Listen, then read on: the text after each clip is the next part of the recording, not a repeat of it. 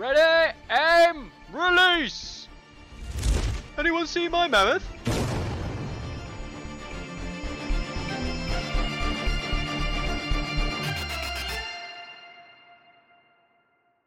Hello! Uh, We are back. It is another Monday. Um, Carlo, how you doing? Good. Everybody's in the chat. Like Yeah. everybody. Everybody's just there saying hello. Hello, guys. Heyo. Um, I'm just gonna start this episode by saying uh, to all those people who think that we're incredible for lasting so long, usually in, in episodes. I uh, yeah, I know, right? I uh, I had to That's nip to the loo for 20. Oh dear God. uh, I just nipped to the loo before the show, hence the reason it started a little bit late, which disappoints all the viewers I know who are like, how can they sit there for four hours and not do anything but sit there for four hours? Uh, anyway, um, right. Uh, yes, Locabri, we do need a new intro. I was going to do it this weekend, um, but some stuff came up that I needed to, to do first. But he, but he doesn't. But he doesn't want to admit that Mance is the whoop. Oh no no no! I've already I've already got some some sick ass ideas for the new intro. Um, following on from, of course, the one that we uh, have had for so long now. Um, Terra hates Mondays. Yeah, I hate Mondays too. Um, you say except for Tourney Ground Terra. Uh, I say including Tourney Ground. um, no, it's uh, it's good. Um, cool. Right then, Carlo. Um, last week uh, on Friday, me and Carlo went to games night on Friday. Uh, chatted as we do, and I set Carlo some homework. Um, Carlo's homework was to watch the GAMA trade show event at some point over the weekend. Carlo, did you watch the GAMA trade show video? I did. I did. I did. Yeah. Are you sure Yeah, you funnily- watched it? You know, funnily, funnily, like I would say. I mean, before we kind of get into like the major thing of like what the video was and how good it was or whatever like that, loads of people came and asked me like, "Have you watched the video?" Mhm. And I was like, "No, no." Like I'm kind of busy. Uh, haven't haven't seen it yet. Honestly, nearly everybody followed that up with. If you kind of assume that it's somebody who knows nothing about A Song of Ice and Fire talking to some other people who know nothing about A Song of Ice and Fire, then the video is not bad. And I watched it after having been told that by loads of people, um, and it wasn't bad. yeah. As long as think that it's somebody who knows nothing about the tabletop game talking to other people who know nothing about the tabletop game. Yeah. Um, eh, you definitely have to view it like that. Uh, without going into details. If you haven't seen it, guys, uh, do recommend going watching it. You know, it's we Do can you? never explain something. Like- Well, I mean, I think that the um, the the screenshots of what's coming out is pretty much 100% of what the video is, right? Like yes. there isn't any need to go and watch it. If you've seen the screenshots and people talking about what's going to get released, then you've seen the video. Although I will say, the guy describing it is just a distribution partner and um, like a marketing kind of guy slash sales guy. Uh, He's not uh, like full on marketing, trying to make things sound amazing kind of guy. He is just someone who's talking to stores to get them to buy into the product. Some of his uh, descriptions of the products are pretty peachy. Not gonna lie, they are some pretty incredible, uh, incredible descriptions of stuff, and you're like, I am 99% sure that is not at all what that thing is that you've just described. Uh, to give you an example, he was talking about, uh, and I'll bring it up. The first thing, which Carlo says didn't wasn't there when he watched the video, so that's how closely he watches these things. is uh, the Stark starter set and the Knights, and the sorry, uh, Lannister starter set because it does cover Q1 this year. Um, and he said that the sculpting's come on a long way since these originally got released. They never had their starter boxes. All true, all true.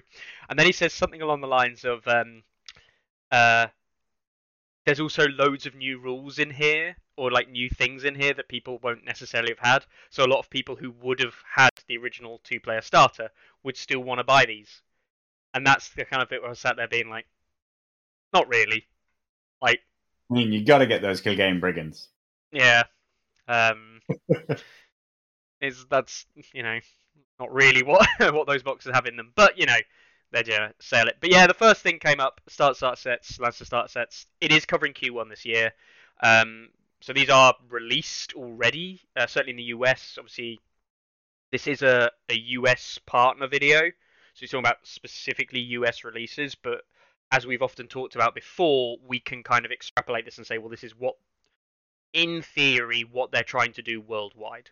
Um, so yes, uh, Lannister and Stark starter sets. Brill. Moving on. Oops, that's the end one. Ah, jumped ahead. Oh no. Ah, they're all in the wrong order. Why are they in the wrong order? Carlo, is this your fault? I'm sure this is your fault, Carlo. Um, Drowned Men is the last one of quarter one, though, right?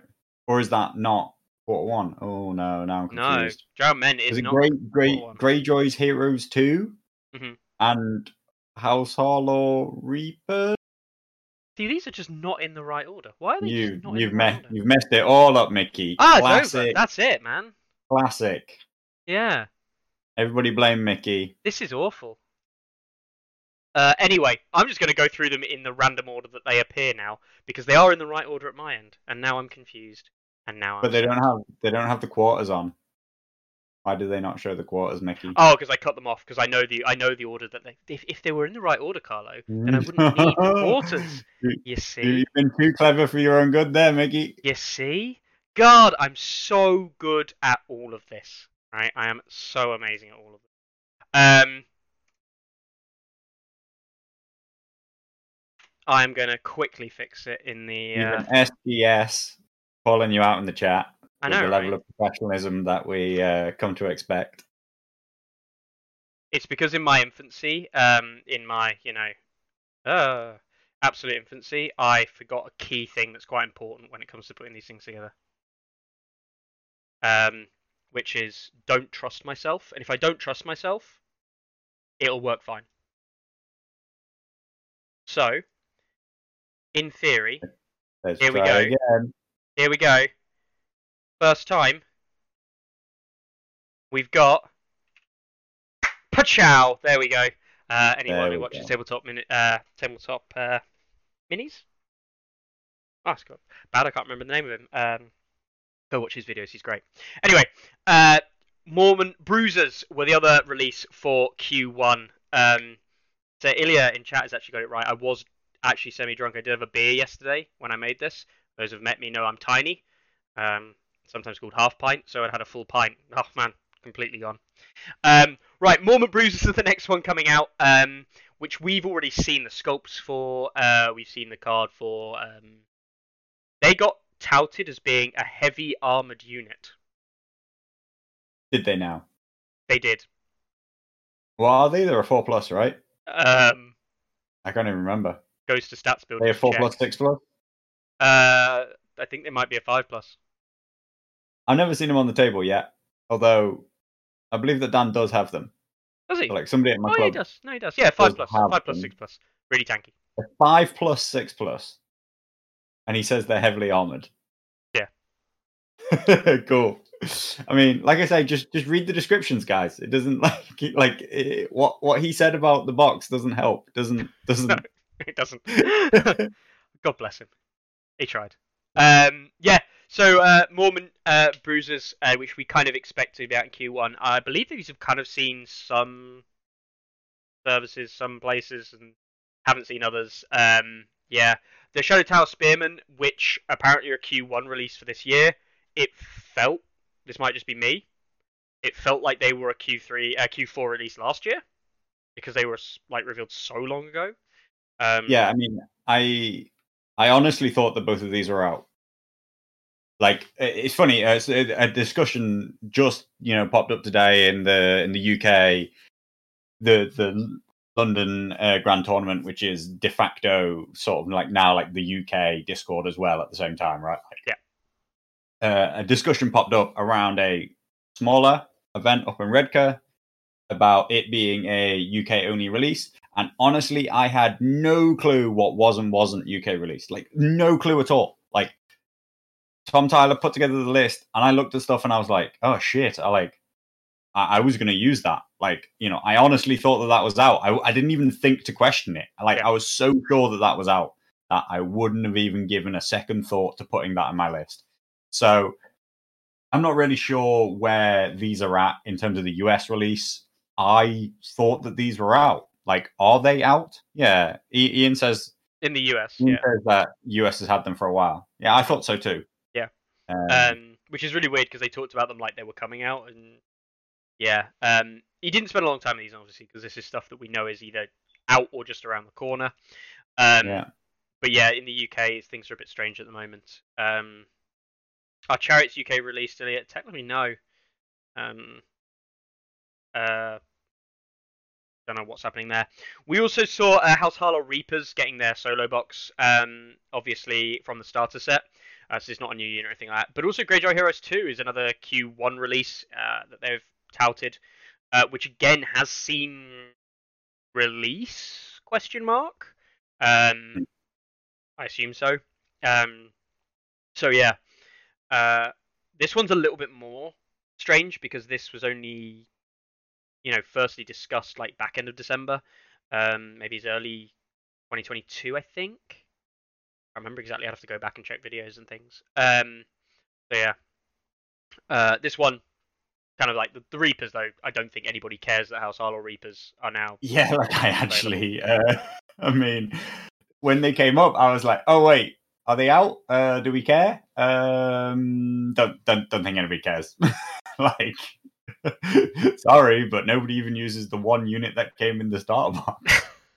A shame. loads because- of people, loads of people buy, loads of buy, loads of people, loads of Greyjoy players have bought two starters. I mean, I know that used to be the old thing to do when you know there wasn't much choice. Like loads of factions would buy double starters, but it's not really necessary these days. Except that lots of people in Greyjoy have, um, because we see double archers very regularly, and some people like to run triple reavers.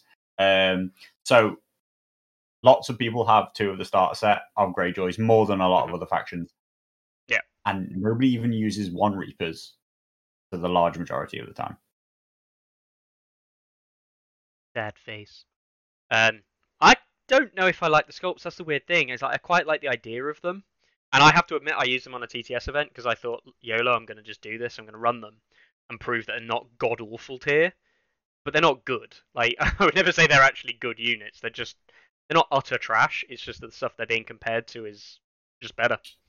I Um, think they're nice sculpts. yeah, like, I yeah, do- I- are- They're they're they're uh, Falchion, yeah. how we Mm. call it? Bardiche, Hats? right? It's a great Bardiche, I think they call it. Cool. Uh, it's nice. It's got nice. They have nice flow to them, and uh, I think they have pretty decent poses for what they hold. Uh, just yeah, yeah. Um, Greyjoy Heroes 2, uh, obviously we talked about that uh, at depth in terms of what's in the box and things, and uh, it's interesting to see it. I still haven't seen. Um, I've seen a lot of Dagmer. I've seen a lot of uh, bloody Baron. I've seen Blind. Uh, no, Blind Baron. Yeah, uh, Baelor. Seen plenty of him. Um, Tristifer. I've seen him. Less so with the new Ashes. I don't see them as often. Um, but I tell you, I haven't seen at all in a game I've played. Is I haven't seen any Moqorro whatsoever. Um, No, I've never seen him. I um, forget. Is he, he? He's definitely an attachment, right? Is he also an NCU? Yes, he's an NCU and attachment. His NCU uh, Oh. brings back attachments conveniently, um, Oh. and his uh, attachment has uh, aid, but I think he falls into one of those. Um, it's a pretty strange niche, Carlo. He's just not quite worth two points, right? Like, Yeah, I, I think it's this weird thing where he's in a two-point attachment, which means all of a sudden unplayed. yeah. Um, I wonder where we've had that conversation before. I, I, I was gonna, I was gonna talk about it after we got through them, but I mean, like, Strav, Strav said Mhm. he thinks that it was recorded in January. Like, I, I actually, I'm reasonably sure it was. Like, as in, it's very weird. He effectively refers to February in the future tense. Mhm. Yeah. but like. This was this was made for GAMA, right? Like, Which is and, it? and like he Mid-March. literally refers to GAMA. He says about GAMA out loud. I mean, did they are they so unsure about their own timescales to put together a video? They had to do it with two months leeway. It seemed really weird. It did Mhm. the quarter one part specifically, and and the the launch of organized play seemed such a weird discussion because they were talking about events that clearly happened a month ago as if they were future events and it like it really threw me off i was like a bit confused about what was going on i do agree that it was effectively filmed at the start of February, or actually, I do believe you're right. I would say January. I would Yeah. say that this was filmed in January. Yeah, and, and uh, I do recommend actually looking at the video for those of you that are interested, not for the boxes and stuff like that. Um, but go back and watch the video for the discussion organized play and like, especially if you're in the US, it's it's less relevant if you're UK or EU based, right? It the discussion is less interesting because it doesn't really impact us as much. But the discussion around organized play, if you're a store or you have a store owner in the US who didn't see this, uh, I fully recommend getting them to watch it because it does talk about the benefits and why you would become an organized play member and this kind of thing. Um, uh, they also talked about the War Council app as well, uh, brought that into discussion, and basically said it was a companion aid for the game, not a requirement. Mhm. And then went on to saying that you should always have printed lists and things, which that discussion obviously being very difficult at the moment, knowing that uh, it's companion aid of being kind of also almost a requirement, uh, which it has almost fit itself into. Um, okay, moving on to the last uh, release for Q1, and you can see the little Q1 in the top corner here. Uh, Frozen Shore Bear Riders, uh, which have seen US release and are out in the US. Um, people have said they've got their boxes in. Um, yeah, another unit that we've known about. I played them for the first time over the weekend, Carlo, and You loved them. I didn't love them. I wouldn't say I loved them, but they weren't utter garbage. Um, they were a nice unit, and it was very interesting to play them because at 16 wounds and a 4 plus save, it was like, here's a unit that I'm just going to stick on the end of my line that's going to be a big old roadblock for someone to kill while I win elsewhere on the field and then come over and help these guys when they're basically dead. Um, and uh, they fulfilled that role well. They they tanked a lot of damage and did very little damage back, um, but did what they needed to do for the list. So yeah, um, I ran them with Rattle Shirt, which is about the only way I believe that you can make them better as Mhm. well. And uh, I wouldn't say they're worth. They're not an eight point cavalry unit in terms of like the likes of Tully Cavaliers and Knights of Casterly Rock, right? They're just not. Um, they're a more eight point unit, Champions of the Stag style unit. Um, yeah, I don't know. I think they're actually ironically very good against other free folk players, and that's probably about it. Um, so, okay, yeah, Q1. That's all the stuff. Another random point I'm going to make before bringing out the Q2 stuff, which we'll talk about like in detail.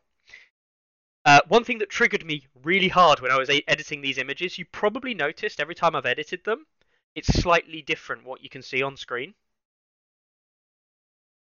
Each slide that they had for each of the boxes was different and had different proportions and everything.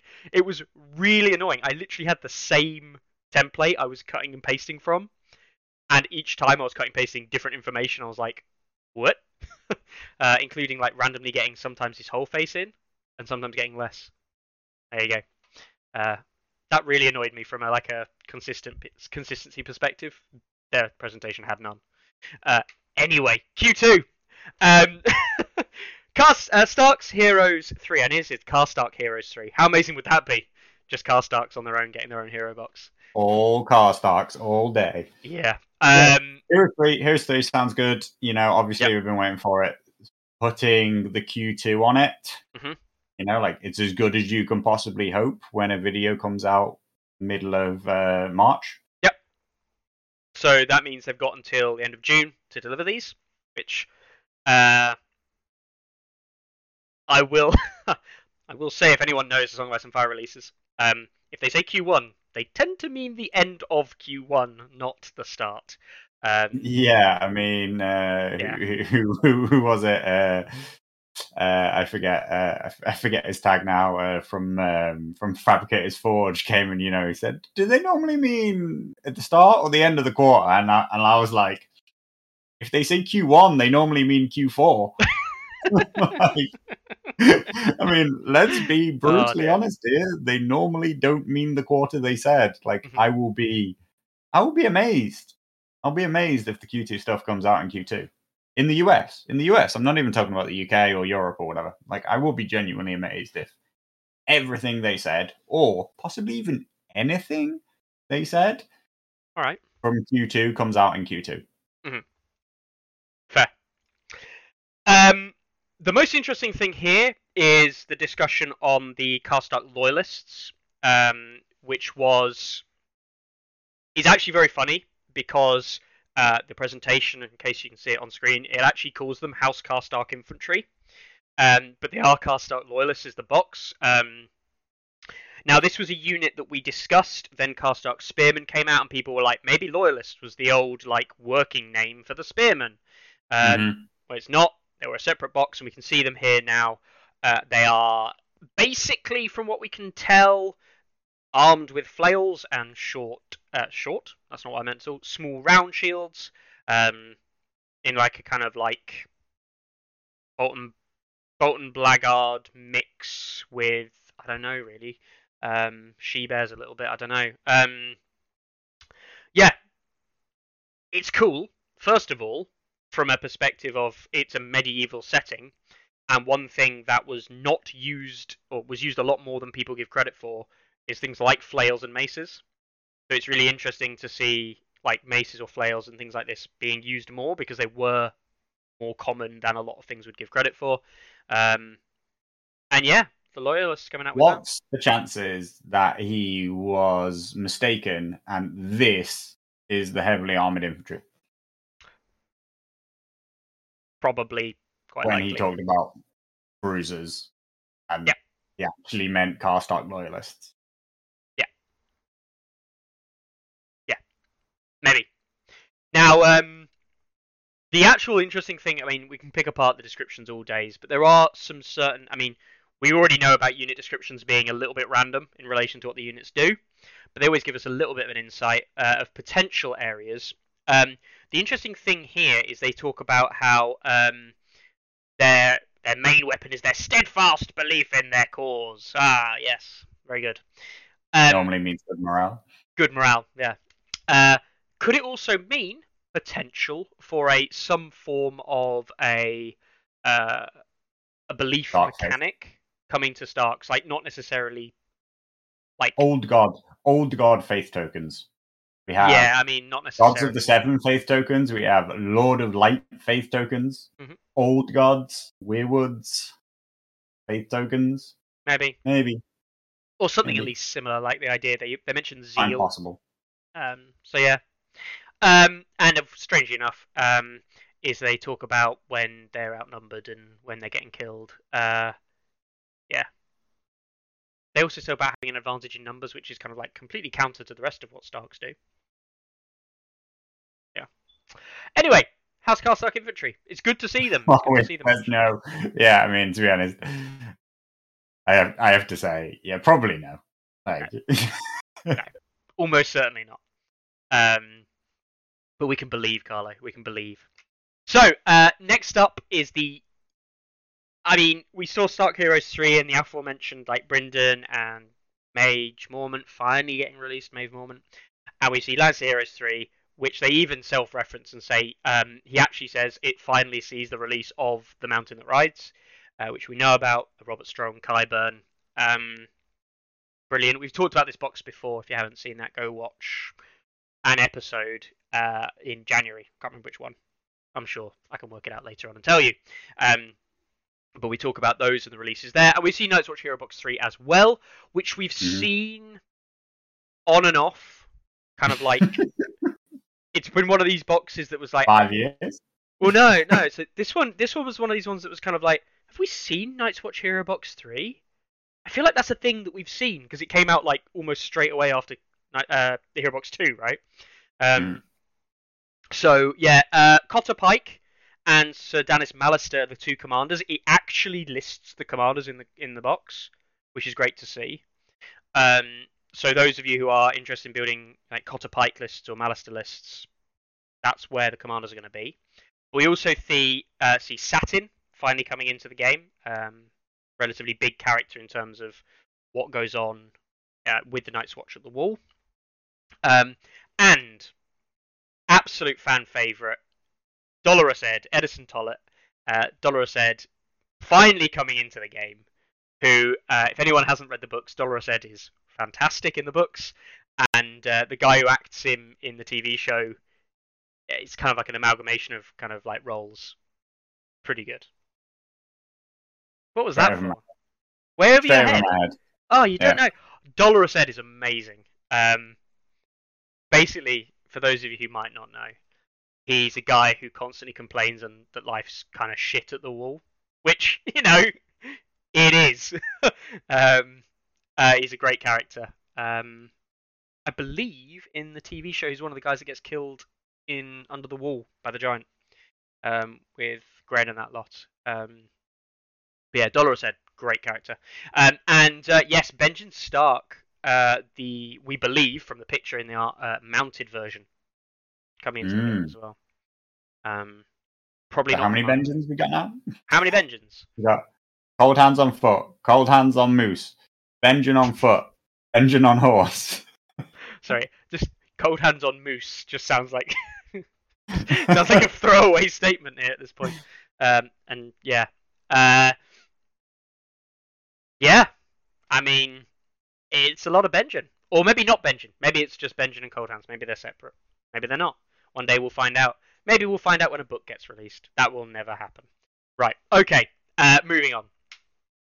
Free Folk Heroes 3, as you'd probably expect, also got announced at the same time as Night's Watch Hero Box 3 as well, which is refreshing. Uh, I ain't gonna lie, uh, this box kind of sucks. Um, in some ways. In some ways. I mean, like Free Folk have fucking been begging for a heroes box, and already you're shitting on it. Right, no, so the re- Just there is a the reason. names alone. There is a reason, and that is purely because, um, if we see, if we go back and have a look at some of the other people, you might get, uh, was it one, two, three? I think it's five heroes in each. I think, isn't that right? Is it five? I think the um, Lannister might get even like six or seven heroes in their box. Similarly with Starks, I think. I so- pretty Starks sure is Lannisters don't because they have Mountain that rides. Yeah, Mountain that rides. Well, no, you got Mountain that rides. Kevan, Cersei Tommen, uh, Marbrand, Qyburn, Robert Strong. You get six, I think. Um, whereas Free Folk, we've got Abel the Bard. Abel the Bard is a completely new character to the game. No one's ever heard of Abel the Bard, uh, and his wife Darla. That's cool. Um, you've got John, the Great Walrus, who's great. Uh, not just in his name, but he's actually quite a great inclusion.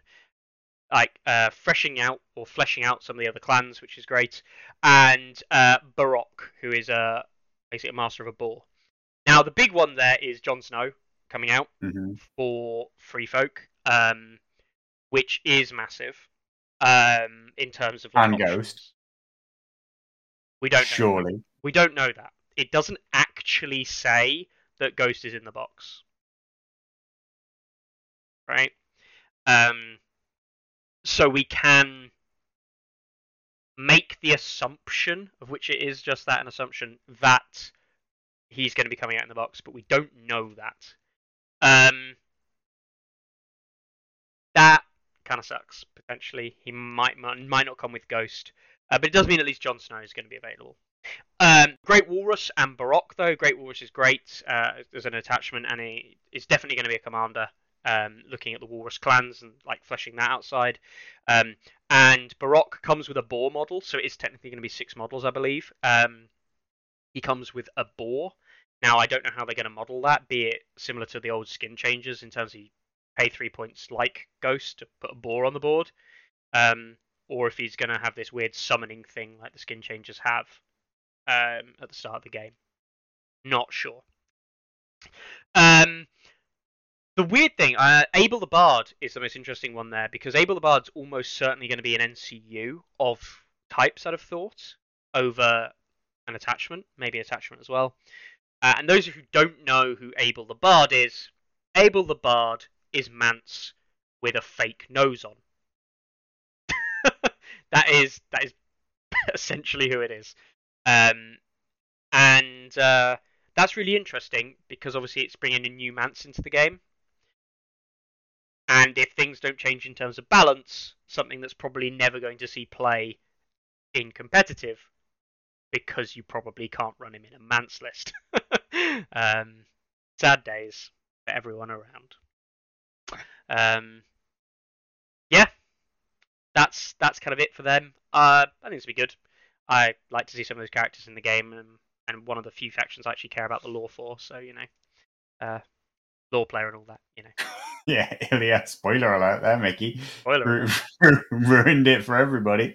Yeah, if you haven't read the books, um, yeah, it's Well, yeah. I mean, if you haven't read the books by now, guys, You- never are. if you're playing a Song of Ice and Fire and you haven't read the books and don't know that, then by the way, Benjen's might be cold hands. um, anyway, uh, the last one there, Golden Company Crossbowmen. We've talked about them. They're coming out in Q2. That's good to know. But it gets a little bit weirder, right? Because that's a Q2 release, and then we randomly have Highgarden. Uh, Baratheons were not left alone with the Q2. Um, the Highgarden Pikemen, which will have by this point reached roughly a year old since they were originally seen and spoiled. Mhm. Similarly, with the Riders of the Highgarden, are finally hitting shelves in Q2. Um, it's strange because I believe that the Highgarden Pikemen have seen release, and we've seen some sketchy photos come out of China or Taiwan or one of those. We still haven't seen the Riders of Highgarden. Um, but the Highgarden Pikemen have seen production release uh, elsewhere in the world. There is a lot to suggest that they have not changed since their spoiler version, which, if that is true, a five-point infantry unit for Baratheon on Renly's side that is has a very aggressive outlooking profile. I think that's going to be enough to warrant more options outside of the Warden kind of spam or Warden mainstay that we see in the five point units at the moment from from Renly's side. Um, Riders of Highgarden. I mean, there's a massive like discussion here now, and I think it's going to be very relevant discussion. Um, with light cavalry coming down to six points, Mhm. uh, except Clegane brigands because they're not light cavalry; they're what we call medium cavalry. um, light cavalry at six points, Carlo. Riders of Highgarden are more likely to see release at six. Does that Mhm. make you an excited man? Yeah, I mean the improved lance rule if they keep it. Um, you know, like they, they look very good at six. They're very um, liberating for the faction. Mhm. But if they come in at seven, just like the Clegane Brigands, then they'll never see play. Right? At seven, they're worthless. At six, they're very good. Um, oh, it's it's a tough place to spot. Um, tough place for them to go. To be honest, um, feel like maybe their morale is the only really thing that kind of determines whether or not they're amazing at six or good at 6 Mhm. But they're almost inevitably trashed here at seven, like almost no matter what you do, unless you're going to make them three plus armor, um, or you know I think something, something else good, right? Like basically, without bringing up a, a long dead image that I, I can't necessarily find quickly, I believe there were something like four or five armor with seven morale. I think. Yeah, I think they might have been five. I think they were five with the movement six. Yeah. Yeah, I think they were actually now off the top of my head because I remember they had a really, really direct comparison with um Dothraki Screamers. Yeah. Like they were very, very comparable to like hits generated on the charge versus wounds done, you know, between the sundering and the vicious and the vulnerable that the Dothraki put out. Mhm. So um yeah, like I remember going through um a whole thing with sorry. Oh, yeah. Sneezing live on sneeze. Undergrounds. um, I remember looking at them at the time. I remember initially looking at the card and thinking, "Wow, they're brilliant!" Like in the frame of like what Baratheons can buy, and then going through and comparing them really closely to what Dothraki Screamers do, and being like, "Yeah, they're not any better than Dothraki Screamers." But at the same time, if you offered Dothraki Screamers to Baratheon players, they would take them. So you know, it is an uplift for the faction. I just you know, I'm not I'm not be losing my mind and saying, wow, the whole faction has changed everything. If these guys come out at six, unchanged.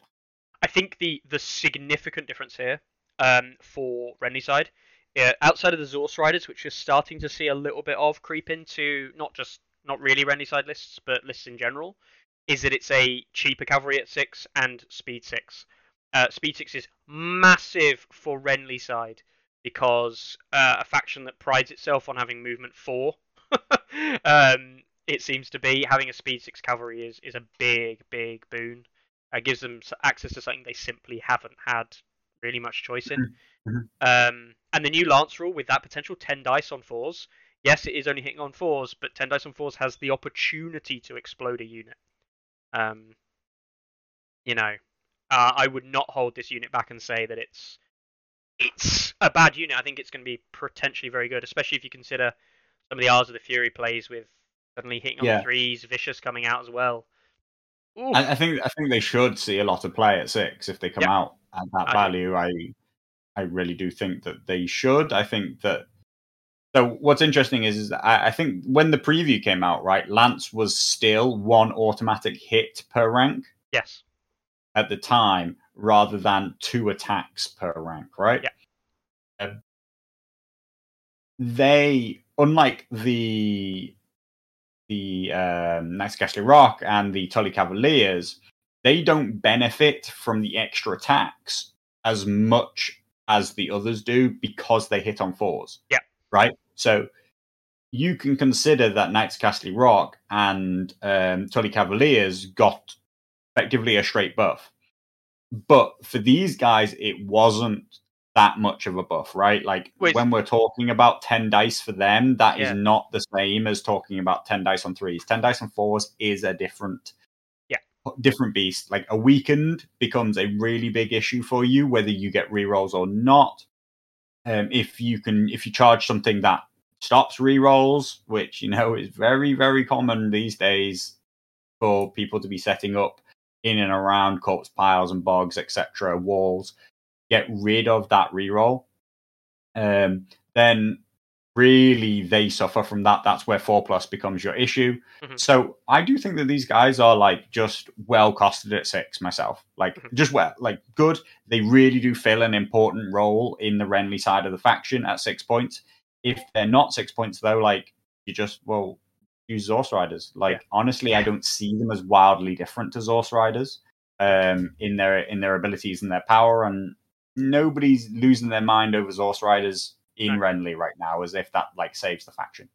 What's actually for me, what is actually very good for Renly's side is it does give an ours is the ours is the Fury target that's actually worth like Wardens with ours is the Fury is just like still meh. Like it still not doesn't feel good because you don't feel like you're getting explosive power out of it. It's like, ah, I'm rolling six dice with maybe a, a three plus, yay. Um, whereas if you're saying ten dice on three plus, oh shit, that's actually pretty good now. That's that's you know Tully Cavalier style output. Um, you add into that, you know, the vicious if it comes down. It's like, well, you know, against weak units, that's Mhm. that's one shot, especially if you got your rerolls on the charge. Um, so, you know, Absolutely. that's But you know, ours is ours the Fury is by far the best card in Oh, the entire yeah, breadth in 100%, deck. So you know what I mean? Like almost any profile that we give and then we say, and I'll have ours of the Fury on top, you're like, Mhm. Yeah, that's gonna that's gonna do something. Like ours of the Fury is is the card that you always want to see and you always want to get maximum potential out of uh, in the Bra- Barra deck. I think the difference here is that you get a lot more value out of it because of those extra dice.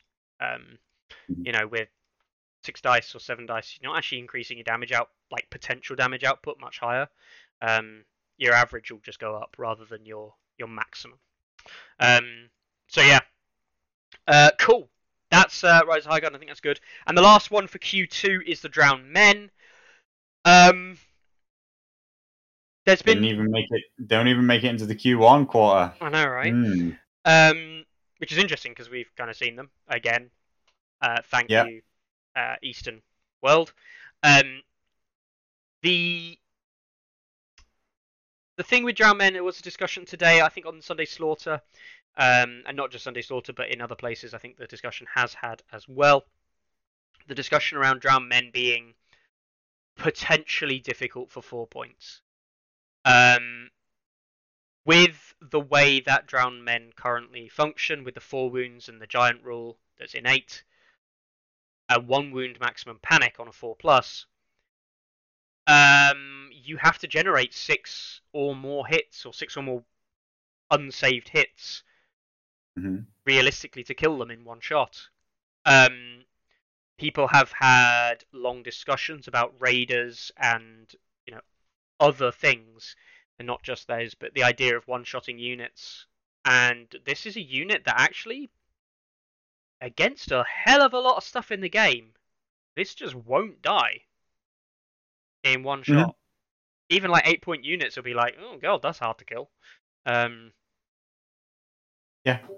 These guys, yeah, and, and then they can heal, and they can heal Yeah. themselves, right? Yeah, they can. And, um, yeah.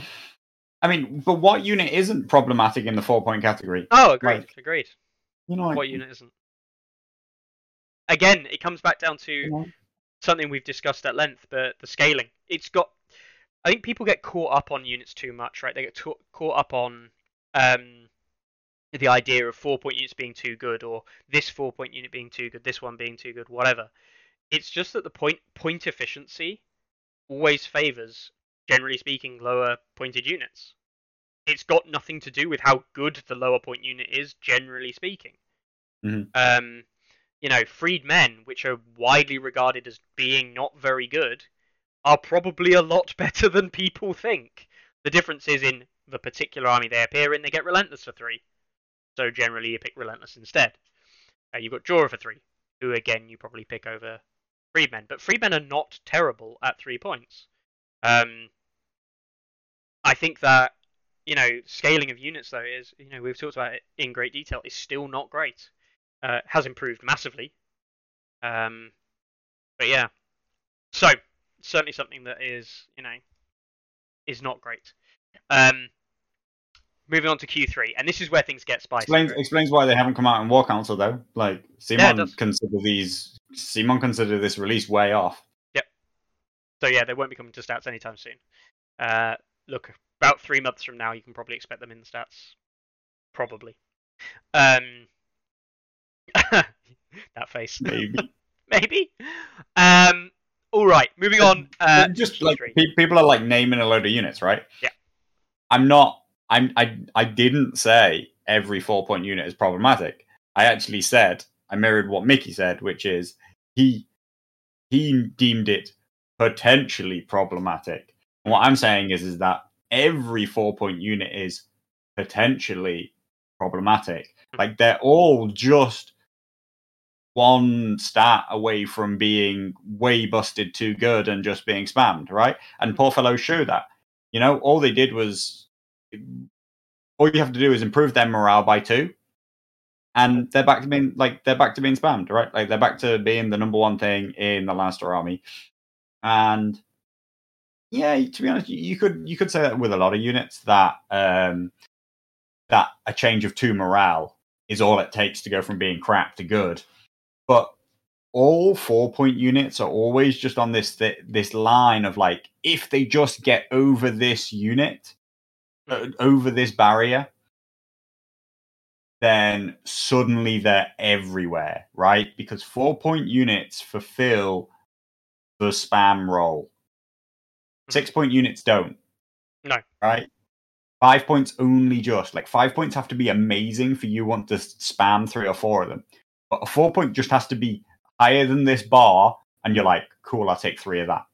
Because four points is just such a useful list building tool and mechanic Mhm. and that it's not more expensive than the cheapest ncu that you can get means that you should go to it whenever you can't buy an ncu that's like gonna change the way you play or define the game in some kind of way Yeah.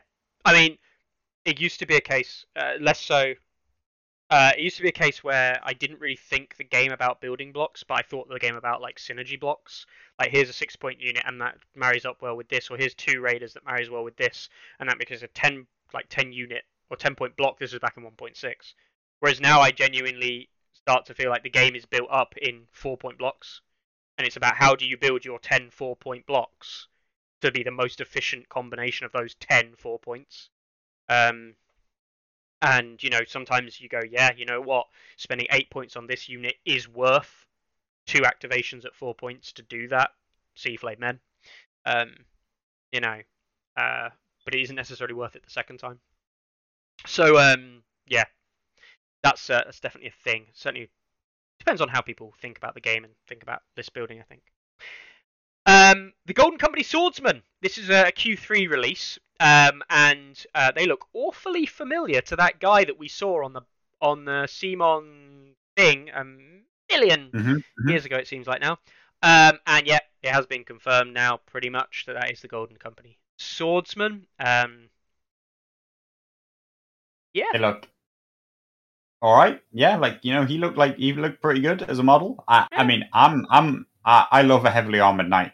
What can I say? You know, like so oh you. they're maybe a little bit plain, but I I I I, I enjoy them. Yeah, I um yes, I, I'm going to hold you to that statement. Actually, I love a heavily armored knight. More on that in a like literally in a minute. Uh, No, like that, no, no, no, not that one. Not you. Not I, I, lo- you. I lo- we need a meme of Carlo being like, "I love a heavily armored knight" with a "not you" in the middle, pointing at uh, this next thing. But yeah, um, Golden Company Swordsman. Yeah, I expect them to be pretty good. Probably a six or seven point infantry unit. I'm hoping uh, in the neutral category. I think that a seven point neutral infantry unit is really what is missing in the neutrals at the moment. Um, yes, we've got the dervishes like side, but that's a very kind of unique thing. Um, and the Bolton Bastard Girls, which is more like a hybrid unit type. I'd love to see just a bog standard infantry unit at six or seven. That isn't blackguard, to be honest. I forget that Bloody Mummers exist as well. They exist at six. Anyway, nah, Casterly Rock Honorguard, Carlo. Um, not the City Watch, which some people thought they might I mean, have been. Weasel again. says he wants them. I where's their face? I mean, maybe maybe it's just like I can't see the image properly, but like they they just they look like they're wearing a helmet that's about that big, and like Yeah, that's about like, right. That is actually about right. lion the lion comes down like here, and then but then they also have like a thing that comes up here, and yeah, That's- that's I don't know. think. It's You literally have like the pillbox type, like eye slits. yeah, Is, I don't know. Maybe like from the when I see guard and stuff? when I see the renders, I might completely change my tune. But right now, when I first saw it, I was like, "Ugh, what's that?" You know. And I mean, it just it just felt a bit like you know. So we heard you like lions, so you know, here's some more lions. Uh, it was weird. It was weird. Uh, maybe it, it kind of Mhm. going from the sentinel enforcer it feels like you know it feels like that he he's their vibe right like that that does now seem like that's the unit that makes sense Mhm. because you know people thought a little bit maybe he was supposed to go with like Lannisport uh, City Watch but obviously they came along and they're a totally different aesthetic um I'm yeah I'll I'll wait and see. They're they're not they're not heavily armored knights. They're more like um, high fantasy D and D. You know, very um, very unrealistic, right? So that what I like about Golden Company Swordsman, right, is is that that feels whether whether whether it is true or not, it feels like a real knight. Yeah. This one feels like an anime knight at the moment. It, At the it, moment, we'll see. We'll see what they've comes up. taken the like the royal guard idea, like with the the very ceremonial robes and ceremonial armor and things like that, and gone, oh, that's fine. We'll just stick down the battlefield. And it's like, yeah, but like they don't actually fight like that. Like you don't have people fighting like that when you're kind of like these palace guard type esque warriors or very kind of no one fights in the ceremonial garb. Like it's not a thing. Um, True, but you know, like So yeah, uh, that's what it feels like with these guys. They're how, fighting. how they've got to in in some ways they've got to portray the minute. But yeah, Yeah. yeah, and Fr- Fr- Fr- Fritz is right. You know, like it, it's got it's got a bit of forty k to it. You know, it's just got it's just got a bit of at the moment without renders feels a bit over the top. Yeah. Um, The, do you know what the the really interesting thing is, is they use the word. Uh, they say, as such, the renowned Sentinels of Casterly Rock. Mm. Are they going to get the Sentinel rule? That would be that would be. Actually, you know what? I'm going to say that's probably a good thing for Casterly Rock because on Lannister because they haven't got access to it at all outside of the Golden Company Crossbowmen when they get released. um, So at all? yeah, at all. uh, yeah, you don't have access to Sentinel at all. No. Um, I was trying to think if there was anything, but no. I was trying to build some uh, Lannister lists the other day, and I was like, you know what, I could really do with like an attachment that gives something Sentinel, and you you just didn't have it, and I was like, oh Jesus, you know that that would actually be really useful for Lannisters. Um, so yeah. Uh, okay, cool. So that's uh, that's them. Moving on. But, but and- Raven says it's hard to get excited about Lannisters because a single box, it's not like a single box will fix anything. But whoa, whoa, whoa, whoa. But- but I actually challenge you, which is a hero's box can actually fix an entire faction. All it has to do is be wildly overpowered. but a hero's box can actually change the entire fortunes of a faction. Now, a single box of Casterly Rock, um, you know, shouldn't.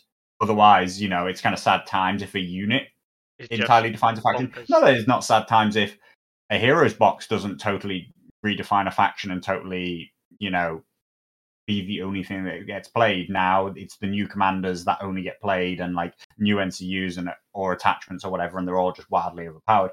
Mhm. But there is a chance. There is a chance with a heroes box and a unit box that the faction could be rescued.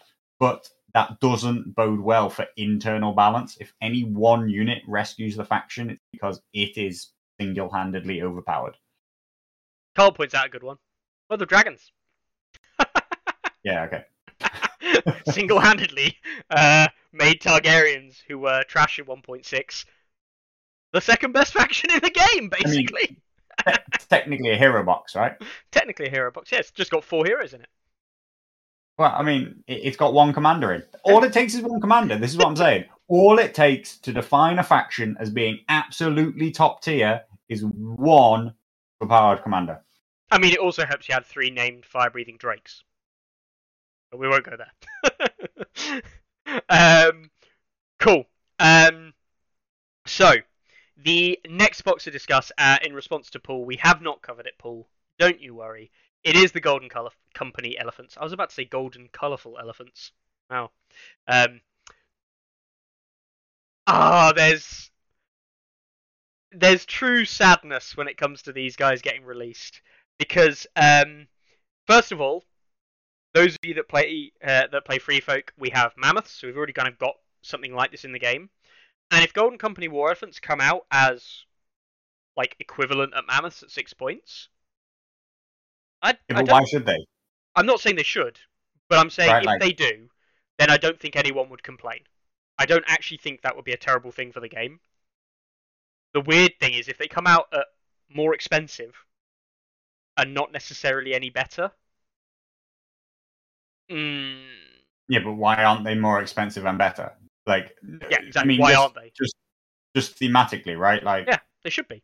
they are better. Yeah. Right. They're actually war elephants. You know, they're trained. They're Yeah. used in battle a lot. So I honestly see them coming. They, I see them as mammoths coming in at eight points. Yeah, you know what? Then that again, no issue whatsoever. With you know, a couple of buffs, maybe more dice, whatever. I don't really care. What I don't want to see is I don't want to see a massive stray from the kind of mechanics that they've got for elephant, uh, the more mammoths. So I'd Mhm. expect them to have the rule where they can't take massive panic damage, because that's what war mammoths have. Um, I would kind of expect them to have eight wounds, because that's what mam- mammoths have. Um, but in terms of the other attack profile and stuff like this, the the dying doing auto wounds on death, I'd expect them to have that as well. Um, but then it's probably either a more defense or b uh, having a better attack profile. Um, is what I'd hope to see, right? uh, or a Who combination. thinks of- elephants should be smaller than mammoths? They are. I mean, elephants are smaller than mammoths. Mammoths are massive, apparently. We're supposed to be. okay. But- maybe. Yeah. Um yeah, like anyway, either way, well, I, I can't see them coming in at less than six points. Personally, I think that they're absolutely fine being roughly a mirror of the current mammoths. I hope that they don't try and do anything spicy because of that that has always been the problem in the past, right? When they try and just like create really random weird movement rules, right? Because the movement in this game is the most key and complex part and the thing that they have continuously fucked the game on, right?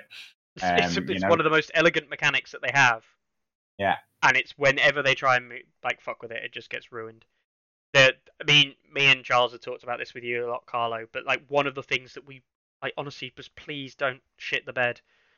If these, See again, and like you know, Martin saying, "Oh, you know, like ah, oh, they need to be this tough, good damage," and then have this random thing. Like honestly, no. Like I know that that is, I know that's thematic. I know that's nice. I know that's interesting, but it's just like no. Implementing that in gameplay, they have shown again and again does not work the way they think it will or intend it to work. It, they just need to be a unit with wounds that charges stuff in the front and attacks like everybody else attacks and maybe has like a special rule when they die, right? Like they, they're not allowed to, you know, trample and bounce and do these things and, you know, randomly throw a throw a scatter dice to see which direction they move in and stuff like that. Do you know what I mean? Like please no please no please just just make them a u- normal fighting unit make them a normal fighter unit that Yeah. just has wounds Yeah, we saw we saw 1.6 mammoths when they got released, and this is the scary bit. 1.6 mammoths released, and they were um, broken. Uh, I'm just going to straight up say that they were broken. Um, within uh, a couple of days, I'd released an article that was basically like, "Oh, so you want to do like 10 or 11 tramples in one round? Like this is how you do it." Uh, and each of those stupid. each of those tramples has like a three three six sixty helicopter no scope like Yeah, yeah, yeah. damage thing Um, like I still, I, I've told this story before. I played uh, Stannis Lord Commander when Mammoths first got released um, as like a tester, and we're playing Fire and Blood. And admittedly, he didn't necessarily know the Mammoth rules fully, um, and he didn't know the combos that were enabled and things like this. But I'd killed his two marked units in the first activation of round two. Was six 0 up and hadn't lost a single wound. like that's not a game people should be playing. like that's not fun. I mean, it is for me, but not for anyone else. Um, so yeah, don't please no, please not 1.6 mammoths again. And that means you know 2021 we saw mammoths take a massive nosedive, thankfully, um, and uh, they weren't good. Um, I I don't want to see them as 2021 mammoths. I'd much much more rather see them as season one mammoths. Um, so yeah, uh, I just really hope they don't do random mechanics. Like in terms of like movement and things like that, it's. I can understand why people would think it's fun to play. I can 100% understand like the thematic inside, and don't get me wrong, from like a kitchen table style kind of game, from people just playing the game to enjoy it, which you know we all do anyway. There has wait aren't there um aren't there competition rules and non-competition rules now Yeah, yeah, exactly, right? Add them in non-competition. can't, can't they just release a non-competition version Yeah, Um, but I'm not gonna lie, like for competition or for any form of um, for any form of competitive or at least kind of semi-serious play, cannot have stuff that has that level of randomness to it. Um, I've seen red cloaks keep an enemy mammoth trapped in the corner of the board before. like that was just awful. oh. Never again. All right, we're just walking here, and that mammoth is really scared of the fact that we're walking around. so, oh, please, never again. Anyway, um, we'll move on. Martells, Martells have finally been announced. Woo! hello Uh, we all knew it was the next faction in line, um, and we have probably close to, I would say, the the most played character I expect to be the most played character coming out in the starter box. It is none other than Prince Oberyn the Viper. Um, 100% Carlo. He's been played the most of all the new stuff. Yeah, yeah, yeah. Flat out, flat out. Who, who's not playing the Viper? Yeah, I mean, uh, Just, uh, I, I've only just remembered something, right? I've just remembered just before we get on to the Martells, right? Yeah. Carl says, I mean, they're neutrals. They don't even count. Which reminds me that he said at some point, and I really can't decide if he was trying to mean or if or what, but he literally was like, "Are neutrals a faction?" yeah, no, yeah, he he did. He, I can't remember. Like he literally called it. Like he was like neutrals. Um, like wait, he was literally a bit like, um, wait, are they one of the factions? I do actually have the video up. Um, and uh, I'm I, I, I actually don't like. I, I can't believe that he's in, in tune enough to know the meme. So it just feels like he accidentally Oh. memed. I'm ready for this. I'm actually going to repeat what he says. I've actually found it because I was happened to be pretty close to it already. So he says, let's see if I can say what he says. Right. The Golden Company crossbowmen, he's talking about those, are part of our unofficial, maybe official, neutral faction. That's what he says. He says they're part of our yeah, unofficial, maybe official, neutral faction. yeah, What? yeah. It was weird. Neutrals aren't a faction. Yeah. There you go. Neutron faction. You heard it here first. Literally here. Literally I don't know. Didn't Michael Chanel say something like that very many moons ago? Like it's like neutrals aren't kind of really a faction. I don't know. Um, weird. Anyway, Anyway, Um, a real faction. Martells. Yeah. Red Viper. Everybody loves the Viper. uh, and can we just give a shout out to Pedro Pascal, who appeared in uh, as Prince Oberyn, as the Viper in the show, and then went on to do amazing things such as the Mandalorian. Who doesn't want to play a guy who is literally a Star Wars character now and one of the coolest Star Wars characters ever made in like the whole expanded universe and since? Um, oh my god, you know, hundred percent. Uh, everyone's playing that man right there. I it, I shouldn't say this like as much as I think the sculpts need to be individualized and this that and other. I really hope they have the Prince Oberyn model look like Pedro Pascal. I really do. Uh, it'll be amazing. Uh, and you know, even if he doesn't, I'm going to say to Tim Whitney, uh, paint him up as Pedro Pascal. Do the face perfectly for me, please, Tim, uh, because then you'll be my favorite human in the world, and you'll overtake Carlo in that spot. I had to pretend that Carlo was in that spot for that. Uh, so, um, the Martells we have in the starter set. It sounds like we're going to get uh, Prince Doran and uh, Prince Oberyn. Um, so those two obviously coming out as they're probably commanders of the set. We're getting the legend that is Areo Hotah, um, who is the big guy carrying a big axe. Um, who's you hear some of his books, uh, some of his perspective on uh, on the Martells and Dawn um, in his storytelling, and he sounds like an absolutely awesome guy. Um, and you're also getting Illyria Sand, um, which sounds like to be our NCU. Now, what's very interesting uh, from this box is it doesn't really sound like you get many NCUs. Areo Hotah, you fully Yeah. expect to be an attachment. Uh, Oberyn and um, Doran are going to be your commanders. Doran But, probably. but uh, Dor- but Doran will also feature as an attachment, presumably, right? Or an an NCU. Sorry, an NCU as as well, right? and I'm guessing Illyria Sand is going to be your NCU as well, which might means you're in the, from a starter box only content. You're probably running Oberyn as your commander, with Doran and um, as your NCUs, with a potential for Arrow to be um, on the board. The camera that rides. um, yeah. So uh, I don't know so much. I, I was thinking about this. I don't know what kind of army comps they're going to have available to them in terms of like thinking about starter box only content and whether or not even like a two or two NCU build is going to be possible. I wouldn't expect a three NCU build from starter stuff only. Um, but yeah, it might be a two NCU build is actually quite hard uh, from starter box only content. But they might make uh, Areo a bit like. Um, But like, are we sure Okay. that um Prince Doran is to be a commander? Right? oh, like, surely, Okay, surely. but I mean, but like, He's the head of the Mm. house. I mean, but he is in a chair, Mickey. Right? There's no such thing as NCU commanders anymore.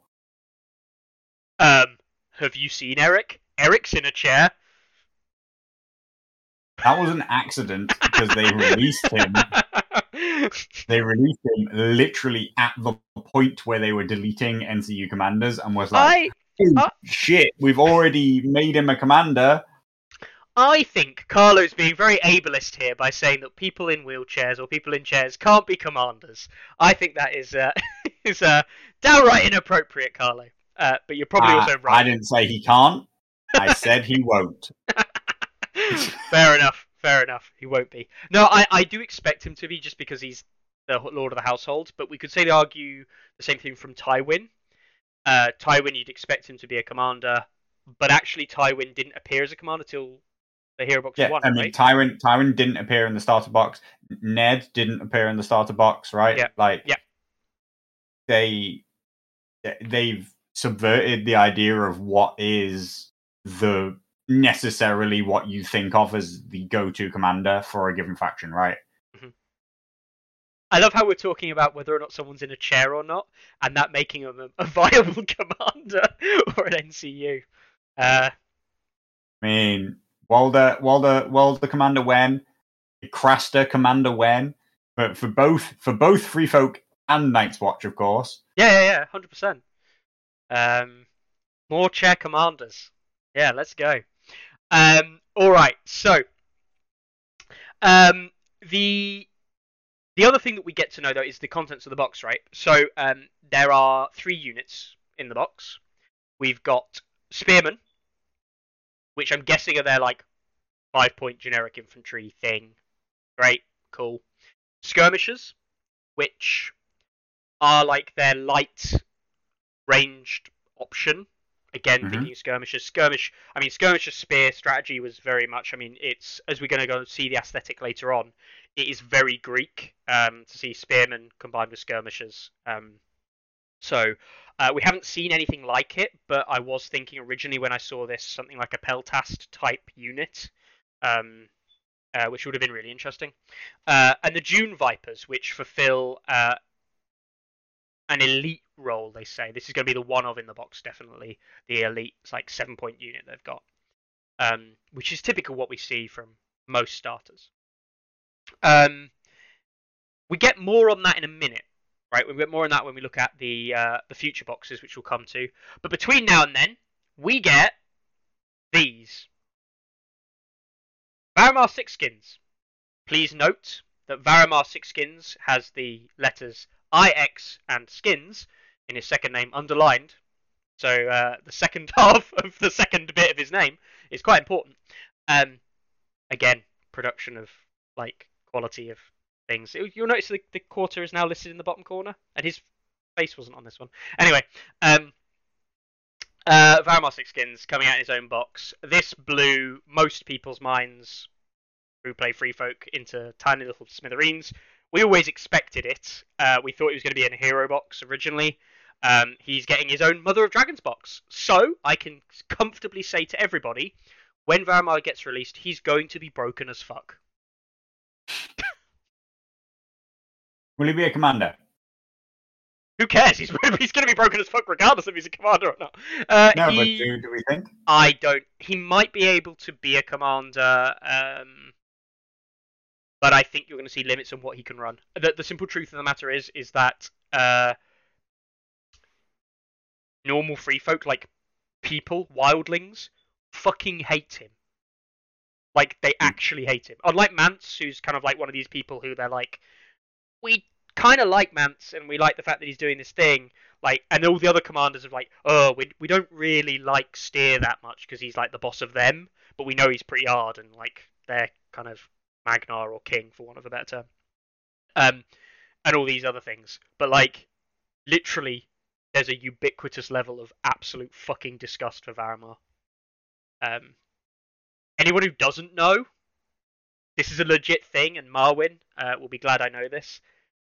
He walked into a female wolf while the two wolves were rutting just to see what it felt like. he is um he is a weird man.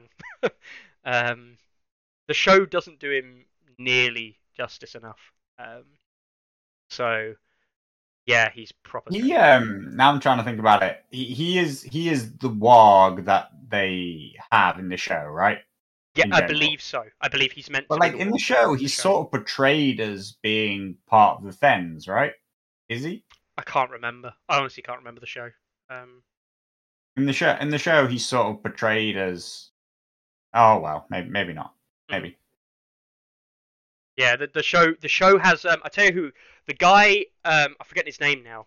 He's in um the Pirates of the Caribbean, the two pirates who are kind of like little and large, play the like um the joke role, right? The one who always the- loses his eye. Yeah, the one with the false eye. It's the same guy who plays him. Uh, is I believe Varamar in the show as for for what is Varamar supposed to be and like the interpretation. Yeah, um, this, he's Orell. That's it. They call him Orell in the show. Um, but I believe Okay. it's meant to be Varamar, or at least an interpretation of him. Ah. Um, Mackenzie Crook, thank you very much, Marwin. Um, Yeah, because I was aware of Varamyr and and there is specifically a warg, right? Like a Yeah, yeah. warg who's in the show, right? They they really boil it down into like characters representing many people. So I kind of always just assumed that he was at least in part Varamyr. Like he took on Varamyr's role, but maybe not. Maybe he does. Oh, Orell's in the books too. Ah, right. Okay, I didn't. I didn't. I. I thought I'd heard the name. I didn't realize that they weren't linked. That's my bad. Um, so Orell is actually in the books. Tiny role if it's in. I've lost all my points. I'm sorry, Marwin. There we go. Good. Okay, question question to the people. Is Orell a Thenn? And if he is, then I get points and Mickey lost all his points. Surely not. I'm already in the chair of displeasement. Um. Yeah. I'm have to. I'm gonna have to be pensive and think about this. Readjust my life's uh, my life's values. Um. No. Uh. I'm sad now. But yeah, no. Alright. Varamar's broken. There you go. Cool. You heard it here first. So we think that he's going to be a solo um on a is it on a bear The, well, this is this is the point where Or is it's is it a He- giant wolf? it's almost impossible to tell. He wrote he rides his snow bear. Uh, he has Okay. three wolves, and a shadow cat, and his eagle. Right. Now the problem is, uh, he could very easily be a unit that's just like a bunch of solos. Right. Yeah, he, all of these he could be, he could be on a cavalry tray. Or it could be a cavalry tray. He's like he's position one, and then like His three wolves. three wolves are position two, and then something else. that- Yeah, it'd be weird though. It Or- wouldn't look good. or they could have him as like him being the on the bear in like the commander slot, if you will, or the first slot, and then the three Mm. wolves make up the rest of the tray as three independent like like Greywind uh, direwolf style models, um, making Okay. the the tray unit up. Then you have a solo shadow cat and then a solo eagle. Now I don't expect, I fully do not expect the eagle to be a unit in the game that actually interacts as a unit. I would expect the eagle to be more similar to that of the eagles that we see skin changes currently have. Um, yeah. I mean, don't I- expect these be a- wolves are going to have to be massive, otherwise this cavalry tray is going to look stupid. Oh, hundred percent, hundred percent. Um, I I don't see how it works. Like, I- I don't um, either. I'm, re- I'm really interested to know what comes out of it. Um, Yeah. My my gut feel is that is that he's a solo. I feel like he seems he doesn't have enough to fill out a cavalry tray. Well, this is this is it comes on to the other problem, which is really difficult. Um, in the way that Varimar is described, right? and it says this this key thing here. To face an ordinary skin changer it's to square off against a skilled component uh, combatant. Sorry. To face six skins, one faces an entire unit onto themselves, so implying that it is one unit. But then it also has this other bit which it says um, any that approaches personal faces mauling. One, uh, where is it? One may defeat the individual creatures, but Varamyr will find more. Implying that he also has the ability to bring these things back. Mm. Um, that could be a thing. Uh, Carly says a chariot base potentially. Yeah, I'm Uh, more sold on this idea that he could fill a chariot base. Yeah. And that could be like him on the bear with the wolves running in front. maybe, and the Shadow Cat. Maybe I don't know. Um, what is going to be super interesting, and this is actually the thing I care a lot more about Varamar now, or Varamyr. Yes, his rules could be very interesting. He could come out. I do genuinely think he's going to be a balance problem. He's either going to be utter trash, and I do mean literally utter trash, or he's probably going to be broken. I do not see him coming out and being like in a sweet bit of being like he's just a bit strong, or he's maybe he's a bit underpowered. I genuinely think they're going to go completely off piste and go, you know, too far up here or too far down here. Um, uh, the other thing though, and the thing that I think is more interesting is I really want to see the sculpts. I really want to see these guys like. If you're gonna make, I mean, I'm a I'm a massive fan of painting characters. Couldn't give a toss about rank and file. Play free folk, work that one out. Um, but painting characters, I absolutely love doing, and I do think he's going to be a very interesting character to paint up, sculpt, do some really interesting conversions with. Um, I'm really looking forward to the hobby aspect with him as a model, um, more so than pretty much anything else released. You're being un- un- uncharacteristically quiet there, Carlo. You don't do your toss, do you? I think that yeah. I you know what? I don't care. I do. like it's uh, like I don't know. Like I, f- I do feel like a lot of people are losing their shit over Varamyr, and I'm just like you know I'm not just talking about you. Like a lot of people are like Varamyr, and I'm like, cool. I mean, he's he's a very interesting character, which is I think is why it's the same way Yeah, the yeah, Viper, like, and it, to you some know, extent like- Robert Strong. Yeah, but like there's lo- like there's so many like do you know what I mean? Like Jaime's such an interesting character. Like do you know what I mean? Like and you know, all these things. Like there are so many interesting characters. Daario's such an interesting character. You know, like like we have a million and one. Like the reason why Game of Thrones is successful is because it has a million and one interesting characters. I agree. a hundred Doesn't mean that they have to have like some fucking weird rules, right? No, I agree. There I are actually agree. rules for really interesting characters built into the game. So I'm I'm nervous Oh. about what they're going to try and achieve with him. I, I think the worst thing is uh, for you specifically with this box is that it could have a chance of just being a bunch of solo trays, which is like your least favorite thing in the world. So Yeah, that, that's what I'm. That's what I'm nervous about. yeah, um, I agree. I, I I'm looking forward to him for so many reasons, but not his rules actually. I I, I almost don't want to see him played. It's mental. Um, all right. Next up, Targs Hero Three, and uh, this box is bizarre. I think because we're seeing a load of stuff that we feel like we should have already had, and then a load of stuff that most people are going to be like, "What the fuck? Who the fuck is this?" so, um, we've got coming out in this box, we've got Quaithe, who in the shows is literally irrelevant. Mhm, mhm. Um, and in the books is like this really interesting, deep character who has zero expansion on her character and reason why she's in the books, but she's led to believe to be some kind of like really interesting person. Um, yeah, there's a thing. We finally get uh, Missandei, Mhm. which is great. Uh, you know, people are people who've been running Daenerys and things like that, and Targaryen fans have been wondering where arguably one of the most important characters in terms of Daenerys' advisors has gone. Uh, so that's really good. Um, we've got Mirri Maz Duur. Do you know who she is? No. You remember that witch that didn't heal Mhm. Drogo and got him killed? Got you. Yeah, you recognized the name. Uh, I am not gonna lie. That just seems weird. Yeah, As characters not, go. not really, not really a pro Targaryen uh, force, right? Yeah. And surely, surely you can't take her in a list that's got Drogo in it. Or it could be a requirement. maybe, yeah. I mean, technically, technically, she is captured and part of the Targaryens before Drogo dies. Yeah, she is. Yeah, she is. But you know, she is basically responsible for killing her, and also semi-responsible for birthing dragons. Kind Mhm. of.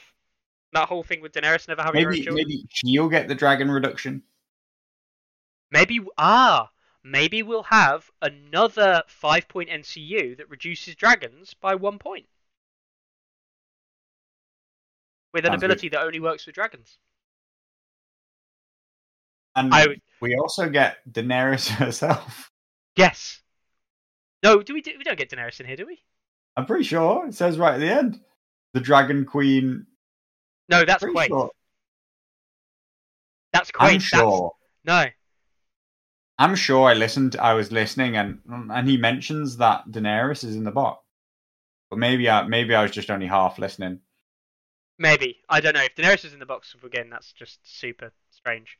I Um, might I might I might have misunderstood, misunderstood, mis, mis misheard. Mhm. But uh, I I don't know on that one. Um, I'm not gonna lie. I'm not excited at all by this box. yeah, exactly. Yeah, it's a hero I'm just- box. I'm I'm so not not excited by it. No. Now the there are things that you can get excited by. I think like uh, and Carly kind of touches this on briefly here. Um, is that we do get uh and uh Skahaz mo Kandaq. I've probably butchered both of those names. Now, um, those are characters in Game of Thrones that represent uh, the Brazen Beasts and the other one. I always forget the name of the other one. Uh, someone got it in chat by any chance? Uh, yeah, Mother's Men. There we go. Um, and those are interesting in themselves because it implies that we're going to get Brazen Beast units potentially in the future, um, and Mother's Men. So um, that is that could be good, right? But characters predating predating the units that come, man, like I, I just don't. I, I haven't generated any interest in them yet. No, and that's the problem. Um, it's it doesn't really mean anything, um, unfortunately. And yeah, this Yeah. is part of the problem, right? Our local hero says, "Who do I think? Who do I think will be the commanders?" And I'm like, I don't know. Like, like normally with a box, I'm like, oh yeah, that that guy will be the commander, and that you know that'll be an attachment, and that'll be an NCU and whatever. And I'm just a bit like, Missandei's an NCU, Quaithe probably is as well. but like, tell, tell you what it feels like, right? It feels like we go through and we do process of elimination of who's so unimportant that they can't be a commander. And by the end, we might be left with one or two people that were like, yeah, okay, they could be a commander. Well, what's actually super interesting, it says her commanders, Marselen and uh, Shazak Mo Kandak. Now, Shazak Mo Kandak is the Giskari noble known as Shavepate, right? He's probably going to be a commander. Um, uh, Marwin says there in chat as well. Uh, Mars Marselen, do you know who he is? No, is he to do with like the rebellion? No, he is the commander. He's Missandei's brother and the commander of the Mother's Men, right? Um, who most people will probably have literally no idea who it is because it has very little purpose in the books, very little purpose in the TV show. Um, so yeah, Car- Carly's Carly's backing me up. Yeah? Charlie went and looked at the, looked the video, and he says? Daenerys gets a new character figure. Why? I thought, like, I knew I wasn't being mental, right? like, Oh, it doesn't say anything in there, but it, unless he's been completely wrong, like, he specifically called out that effectively Dany seems to be in the box. Ah, man, like I just feel bad. Do you know what? I actually feel bad for Targaryens at this point because it feels like there's characters that they should be including and having in the game, and they'd rather scrape the barrel and just be like, ah, here's another Daenerys. Um, if you end up with a third Daenerys commander type, I actually think that that's just like sadness. I mean, sort of. The funny thing about commanders is, is that, like, you can only have one. Yeah, yeah, right? yeah. So it doesn't really matter if you have 17 Jaimes or 17 different characters. Like, True. you, you're only allowed to use one of them. So, you know, I do know that like people obviously want to implement their favorite character and and and the character having having a, a strong background which then you can lean on to create their game style is important. But you know, like Dany does change very, very significantly throughout the arc. Mhm. So it is possible to implement her in different ways, um, and for her to fulfill many different roles. But um, yeah, like still, most people want to see a new character, not the same one again. But there's a limit to that because at some point we get to a point where we're just like, I don't care about those characters. Mhm. You know, The- I'd, the- I'd, I'd happily take a mounted Jaime or a mounted mounted Tywin. For example. You Mhm. know, as another version of them as a commander. Yeah. Right. But Because like, I it obviously has to provide something significantly new that people are after. Yes.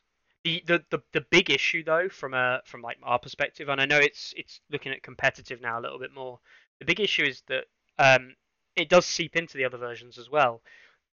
You end up if, if they're all commanders, you just see evaluation of two things, which you can straight up evaluate them as equivalent or not, and say right, well is Queen of Meereen just better or worse than? And it already happens, Mother of Dragons, and it's like oh, but they're different. They do different things. Yeah, they do. But like, if I've got another version of Dany, well, I'm just going to equate her to Queen of Meereen. Like, because she's not going to be a dragon-based commander, surely. And at that point, it's just going to be like, well, which one's better? And you can kind of do that with commanders already. Uh, it's interesting. You you kind of spoke about this the other day, Carlo, in that like Barristan, Grey Worm, and Queen of Meereen at the moment inside Targs feel like copies of the same commander with different flavors added in and it's which commander do you think is the best for that archetype of list rather than saying the, that commander brings their own list to the faction do you know what i mean It, it is true, right? And like there are there are there are some commanders who really it feels like you play differently if you have them, right? But I would also say that every commander is just being compared straight to every other commander. Oh, if you're yeah. only allowed one, you're not comparing it to like, oh, well, a commander costs four points. Do I want to buy it, or do I want to buy a five point, or a six point, or this or that, or comparing it? Do I want to buy two commanders? Do I want to buy zero commanders? Do I want to buy X, Y, Z? Right? No, it's just like there's a commander, pick it. Mhm. Does it matter if three of them are called Dany and six of them are called something else, or No. that all nine of them have different names? Like you only get one of them. Yeah. Well So the other problem though is if it's not a commander you end up and we see this with the new Asha right from Greyjoys grey drops hero box 2 is that it ends up being the best the best version of Asha as an attachment or ncu wins out. That's a bit of a problem um, if we're talking away from commanders um, to some extent i think. But Yeah. there's already two danny ncus does anyone ever use unburnt um, oh well Someone actually said to me the other day, "Unburnt's good because she gives a one point reduction in dragons."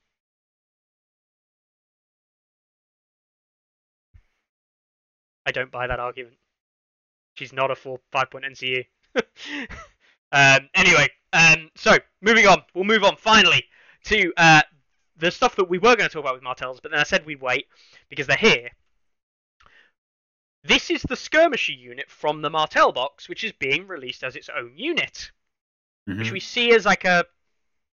I'm gonna say they're sand-related type, kind of got that ninja-y, assassin-y vibe with short bows. But then I'm gonna reverse it and say we've got sand skirmishers, aka Night's Watch Ranger Hunters, um, because that's exactly what they look like, and that's exactly how they seem to be described. Um, it's I was actually equating it. Anyone who's into their uh, Eastern European films, there's um, I think it's I think it's based in Russia. I can't remember now. Uh, there's a film called Day Watch and a film called Night Watch, and there's like a series of two films based on a very interesting set of books. Fully recommend them. Very interesting.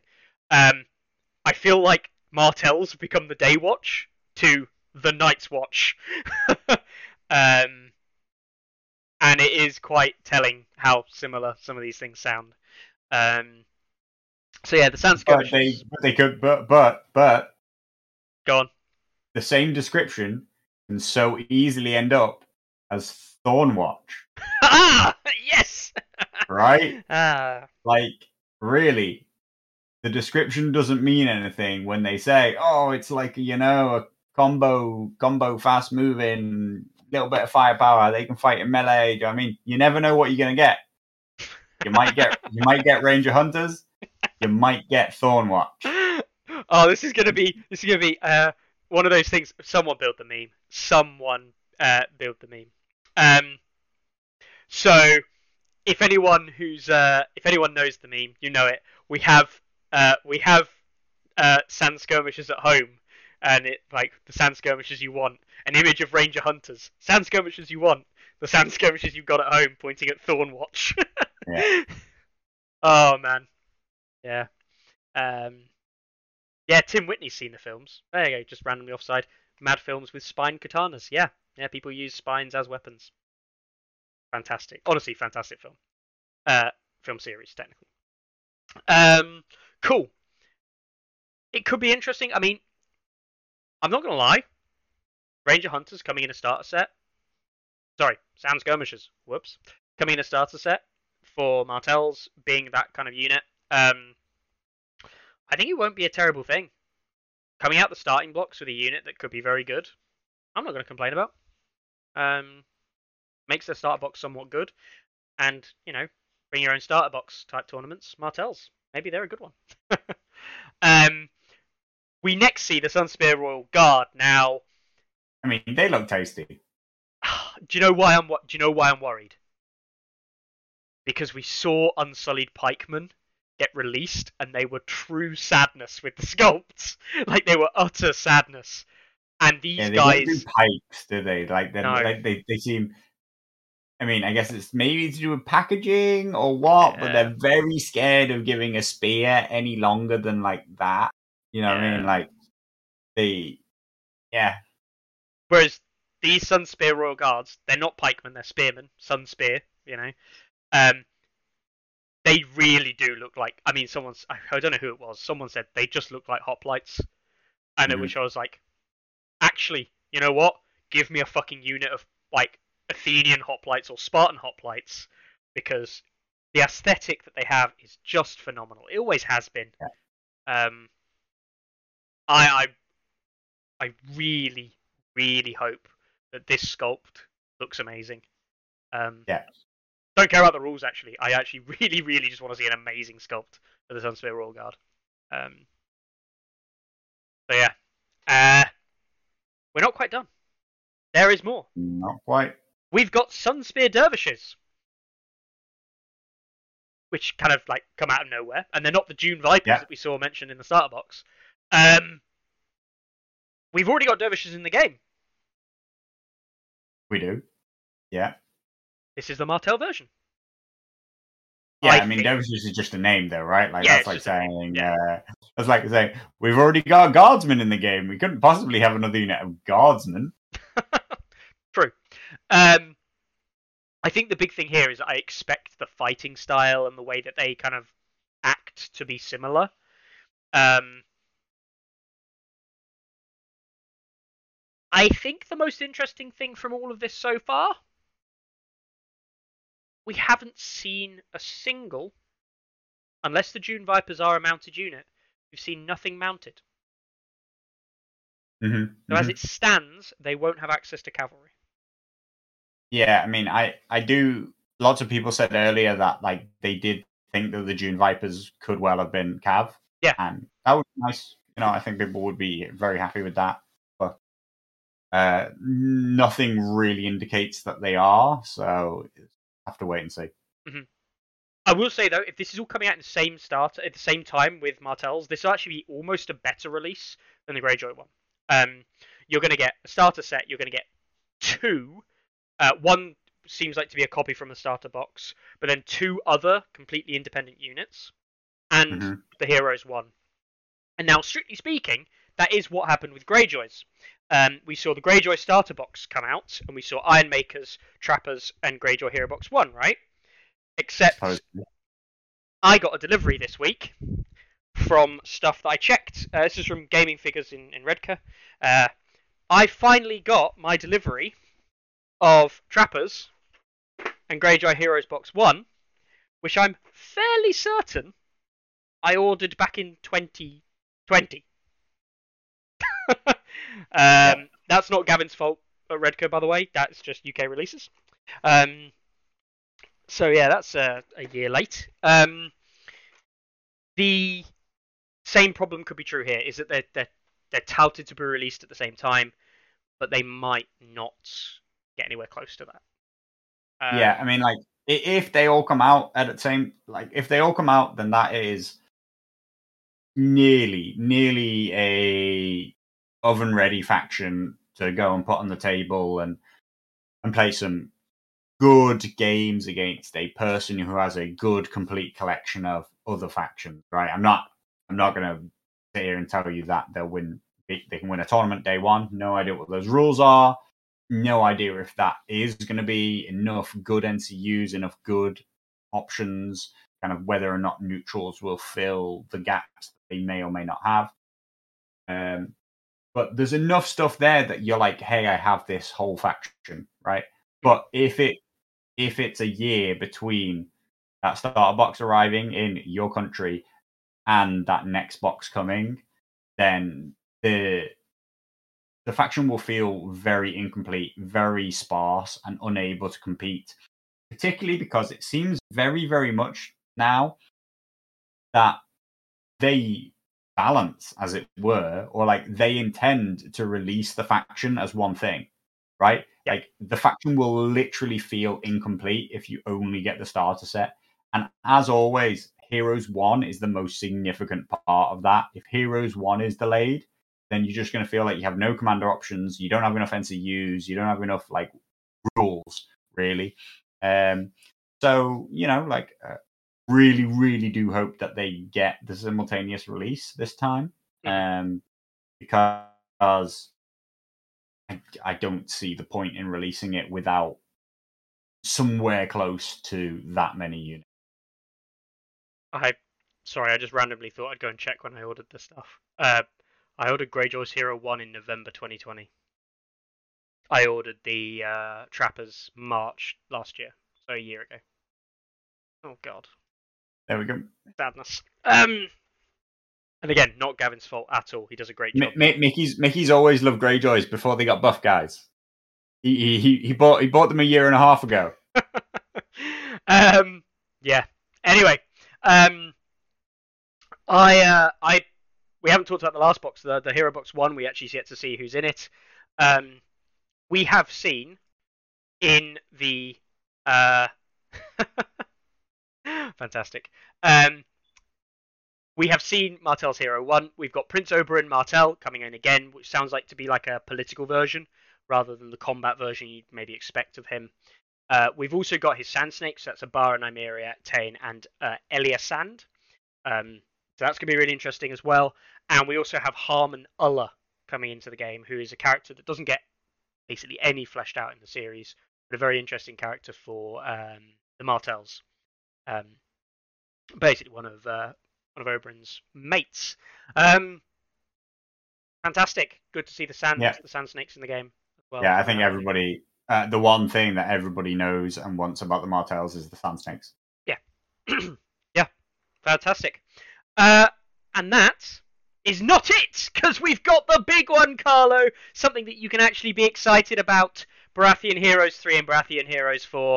Um, Mm-hmm, You know these these were like semi unexpected. Like, I mean, yeah, like not like unexpected, but I was thinking that once we'd gone through the Martells, it was going to be like, right, cool. Well, we're sort of done, right? But these these are good. Like, I mean, uh, that's a mounted Stannis, right? Yeah, yeah, that that is. Right?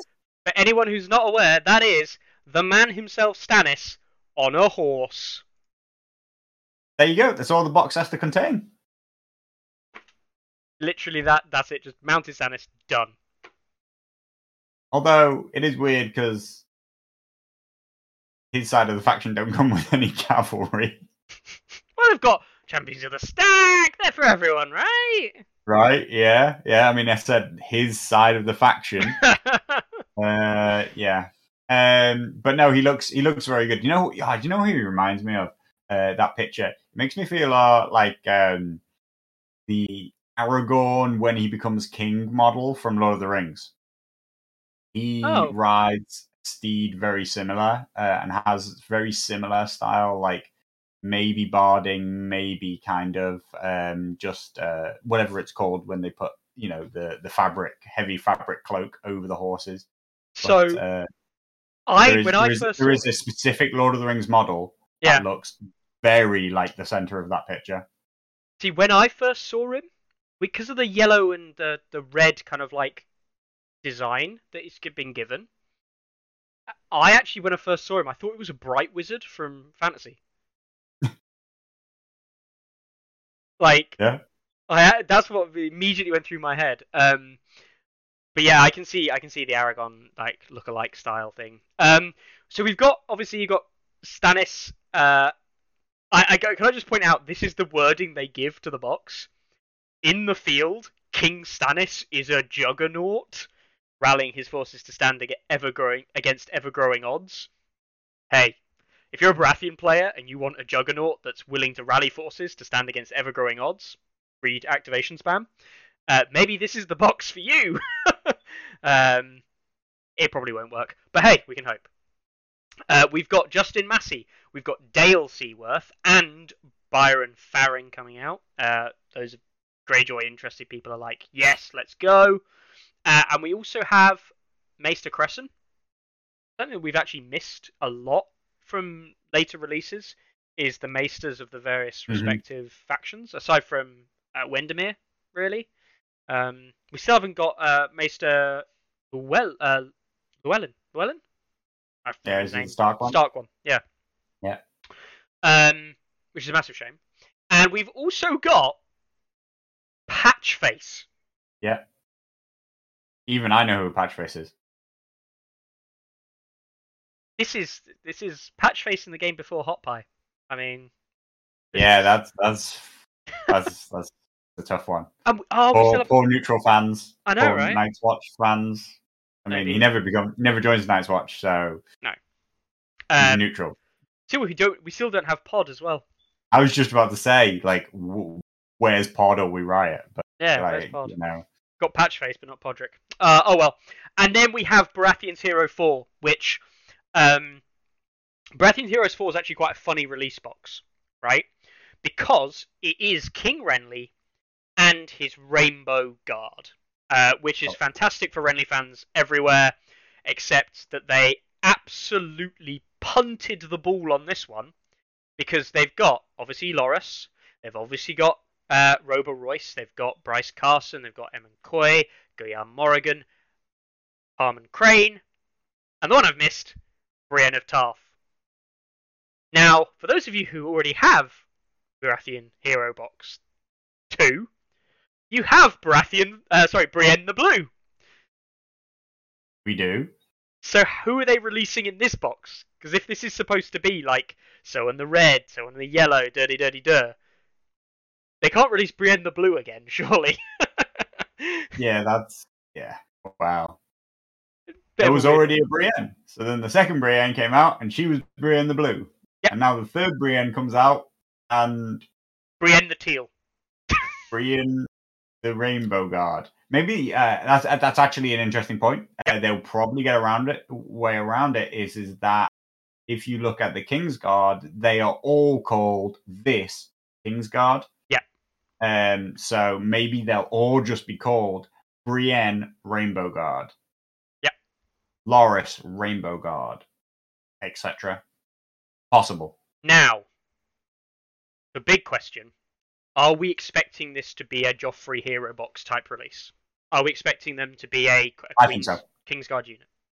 I think that they're an eight, eight, eight tray unit, four flags, four, four knots, whatever, on infantry based as a unit, also as solos. I I can't believe that they wouldn't follow the King's Guard model that they created and works fine. Like you know, like it did work. Mhm. It was working, and then they just like nerfed the unit for no reason and nerfed the commander for no reason. Um, it did work. It can work. It took them a while to get right. Do you remember initially it came out and initially they were never allowed to heal. Every time you lost the wound, Yeah. that was permanent, right? Like, Yeah. and then and then something else happened. They changed. They they allowed them to heal for a while. Mm. Then they changed what their flags could do, and then they changed what Joffrey's cards did, and like they've been through a whole number of iterations. But just as a unit that has eight wounds, has two ranks, has good abilities, and maybe has four one-offs, or maybe just like not. Like, do you know what I mean? Like, um, I think that they're a really good design space because then like having eight wounds is not complicated. Having two ranks is not complicated. No. All these things aren't complex when you think about some of the other really weird complex things like mammoths, elephants, scorpions, like war machines, all this Yeah. stuff that they try and put in solos. A unit with eight wounds is absolutely simple. Just just do that and it'll be great and people will like it. Yeah. Um, people also saying like the, the the banners in the artwork as well, which uh, yeah we hadn't talked about. I noticed them before. I was going to bring it up. Um, but there are banners in the artwork suggesting in the same way that we're going to get the banners uh, as well. Um, there is of course uh, one problem which uh, Charles kind of points out in that the Kingsguard currently have the Baratheon banner special card rule. Is Loras going to have the Baratheon banner special card rule and it be the same rules, or are we going to get a second version of Baratheon banners that have got different rules? And oh my god, why are we doing this anymore? Please kill me now. maybe it'd be called Tyrell banners. Maybe, maybe they're called Tyrell banners or colorful banners, rainbow banners. Um, yeah. Uh, I mean, I will say that this box is probably just going to be amazing from again a, an art perspective. I'm expecting to see some fantastic work come out of this box. People doing a very good job in painting the uh, minis. Some people obviously have a lot of practice from plating Warrior Sun cloaks, which they've already done the the multicolor there as well. Um, so there's really good techniques and tips there to, to play around with. Um, I think it's gonna be really interesting. We're going to see another version of Renly, of course, as well in the box um, to go with this set, And a Uh, new Loras. And a new Loras. The question, the really big question, right, is will the new Brienne model be as good as the existing Brienne model, No, the neutral hero No. 2 one? not happening. No. Not happening. Brienne the which blue. case- Brienne the blue is is just on point. Uh, if people haven't seen, that's the model I'm talking about. Fantastic model. Um, if she's not as good as this sculpt, I 100% will say to people it is completely fine to include this sculpt in your Kingsguard uh, if you want to. Because this is the best sculpt in the game, I'm fairly sure. Everyone agrees. Um, so yeah. Her or cold hands. yeah. Oh, yeah, the elk. Uh, cold Cold hands. hands on moose. Why do you keep saying As- moose? Isn't as it an I- elk? As I, as I aptly as I aptly named it. Um, yeah. Uh, will Loras be taller? Says uh, says Phil. Maybe We can only hope. we can only hope. Um, maybe, maybe not. Maybe he'll stay small. Maybe that's the best way. Keep him small. Keep him secret. Keep him safe. Um, cool. Uh, and that's it. So the biggest reveal there was actually the very last slide, being the, the Baratheon Hero three and four, not the Martells. Yeah. What? yeah, I was not. I was not expecting Bar- Barra's three and four. You know, I'm not being, I'm not, I'm not lying. Um, but effectively, what we see everything but Greyjoy's three, which is yes. not surprising because you know they've only just got two. Um, I do think that how, how to describe it. I do think that particularly the earlier factions are getting to the point where there isn't much more to release for them, right? Not directly, no. Um, you know, the a, a new unit now a lot of the time feels like it just forces something else that already exists at home.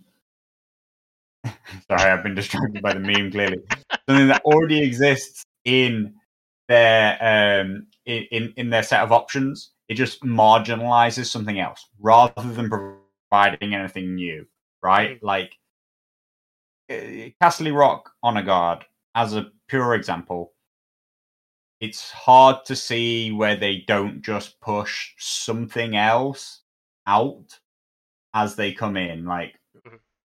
Uh, unless they're just like really, really elite. But, but you know, yes, okay, like maybe they're not Warrior Sons, they're different to Warrior Sons, but like I say, we're getting to that point. And so, if we're also running out of characters, and I think that a Heroes box is by far the biggest release that a faction can receive. But as we discussed, there's only you, you can only use one commander. Yep. And you can only use one commander, and until they make attachments viable, you only ever see a commander and three NCUs as people that you know. With maybe one high value attachment, Tormund, Asha. Maybe. maybe but like there's as much chance that that's like a new uh, an, a not a non-named attachment like Yeah. depends on the faction but like really in competitive play you're talking four characters get played effectively in an army and once we get to the point where each faction starts to have coming on 20 characters total you know like four from the starter box and then six from the next box and six from the next box and six from the next box but there's some there's some crossover there um Yeah. that i think that if we talk about heroes 4 side of Baratheons, which is a bit different because of their split heroes we're really struggling to like what does it add to a faction You're that that like rebalancing what currently exists doesn't already implement. Yeah, yeah, yeah. yeah. Uh, like I do think, you know, uh, as far as I'm concerned, when we talk about Hero Four for things like Starks, Lannisters, and stuff like that, you're talking almost like Wave Two of the game. Now I know that you could argue there's been Yeah. multiple waves of the game, but I do genuinely mean like you're moving into a period of the game where it's like you are now stepping so far away from what is known in the shows, which you know the predominant amount of the characters and things of this are from the shows, but they follow book lore just as much, if not more. Um, that the the book characters that are starting to get expanded out and shown are becoming so obscure to the majority of the player base. I mean, we already see it. I mean, who the hell is Shira Errol, right? Um, like, it's it's a problem when a character becomes so obscure because if the characters become obscure, they have very little connection, and if they have li- little connection with the vast majority of the fan base, they're just not going to sell well. So you have to make the rules good. If you have to make the rules good, it comes on to where we talk about bloat and things like this. It's almost like you have to say this box is worth buying because the rules are good because you don't want the characters because you don't know who the characters are. So the rules have to be really good, and then you end up just being like, well, hang on, these are just probably OP. or moving on that like line of they're just better. Um, that's a problem. And and and Tom Tom Tom Tom's point is is true as well, right? That Yeah. not all factions are equal in terms of people's knowledge of them, Yeah. right? So you know, particularly Greyjoys because because of the the shit representation that they got in the show. If we're talking about show versus book fans, um, what brings people in, um, and and that then creates a law based disparity of like you know Lannisters just have more options because they're better known, and Starks just have the most options because they're considered in some ways the most main protagonists of the story, right? Like for ju- just as a pure example, like everybody's everybody knows and is well into like all the Stark minor houses. Yeah. Almost nobody gives a flying fuck about the you know Baratheon minor houses, the uh you know the the the Lannister minor houses. They all exist, you know, like Martells. They've got minor houses. Like they're all they all have Animan, but to the varying degrees that people are interested, it's not equal. So it is interesting that he he he portrayed the game very much with like a very good longevity, right? Like he really was like, you know, oh, this is going to keep going for years, and and that and that is good to portray that to the stores, and like I do think that there are there are years, you know, for a start, that set of releases that they just gave that'll take Simon two years. There's still years worth of releases here, guys. Yeah, um, but I feel like the factions that we have, I don't know how much more legs they have that isn't just bloat, right? Like that actually improves them as factions. I don't remember the last like major release that I thought really improved Starks and Lannisters as a faction, really. And I don't mean gameplay wise, I mean as like, you know, as a theme, as an army, as a as as a as a full thing. Um so there is even a point, and despite the fact that they are the most major factions with the most depth to them, um, and so Mhm. I'd be more interested in more factions, but more different factions are more difficult to create Mhm. than just adding to the ones that they already have. But I'd be way more interested in, you know, like obviously now that they've now that they've shown Martells, this is the infinite problem with them showing stuff, right? You already know the first question is going to be like, um, House Arryn when? Like, where, where, where, where's House Arryn? So You know, and it is actually super strange you said that because there were some threads on Reddit that have cropped open the last couple of days where it's like, what's the next faction to be released? Which we all knew. I mean, anyone who's been following along Tourney Ground, we've known for quite some time that Martell's is the next faction. It was not confirmed, but it has basically been straight up said that Martell's are what we're expecting as the next faction in the game. But people have been saying, "Oh, when's House Arryn coming out?" Yeah, they've already been saying it, and Martell's aren't even out. They weren't even spoiled. Jesus Yeah. Christ! Yeah, yeah. People are Um, like, "What's the next faction?" And you're like, "Martells," and they're like, "No, no, no, no. I mean the the next the next faction. Like I know Martells. What's next? Like Martells is next. that some uh, some uh, a conversation I had on, on Friday with one of our players as well. Uh, is is like, oh, when's the next major one coming out then? And it's like, I have no idea. Like we we probably after Martells, it might be something like Arryn or something. And he was like, oh no, I meant like the major ones. Really, the others are the only ones left to do. And I was like, there's a good point. Like the others are a massive faction in terms of like the threat in the game. Are they going to appear? Are they a thing? You know, um, Mhm. and that's something that people have been discussing for years now. Um, Yeah. There are things that can come out. Like the game Well, has a lot of yeah, I mean, depth, but the rules currently they're gonna have to do some really interesting things, other than what Carl says to copy, mix, and paste, which yeah, things might just become. and uh, and, well, yeah. Uh, Ti- Tim points out that House Arryn is actually on the box art. Um, Yep. But you know, Anders Anders is right. Like, there's also the big question about Brotherhood without banners. Loads Yep. of people expect Brotherhood without banners. Uh, I hope. I, I I see Brotherhood without banners as neutrals, right? Like, I do actually feel like they have a that feels realistic.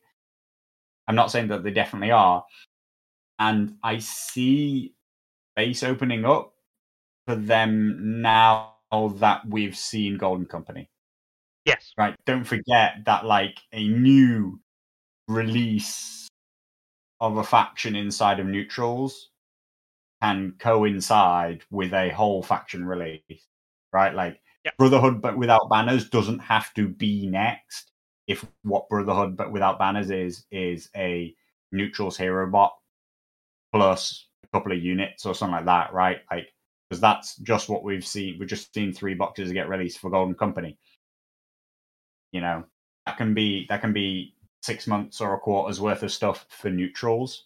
Um, or, you know, like a whole year or whatever. Whatever, like you know, that that could be everything they get that year. But the point is, is that they don't have to be a faction for them to come. Um, and I, I, I, I, like Brotherhood without banners. You know, I'm, uh, Yeah. I'd be, I, I, they'd be my vote. They'd be my vote if there was a vote going around for what, what I wanted to come out next. They'd be my vote. Just Thoros of Myr when. Yeah. Beric Dondarrion when. And Beric guys are Dondarrion. Yeah. absolute, Absolute legends. absolute lad. Um, and that's before Thoros goes all drunk and like goes on a mad rampage with the Brothers of Banners. Thoros of Myr, like Thoros of Myr in like the um the Rebellion Wars and things like this, absolute fucking Chad.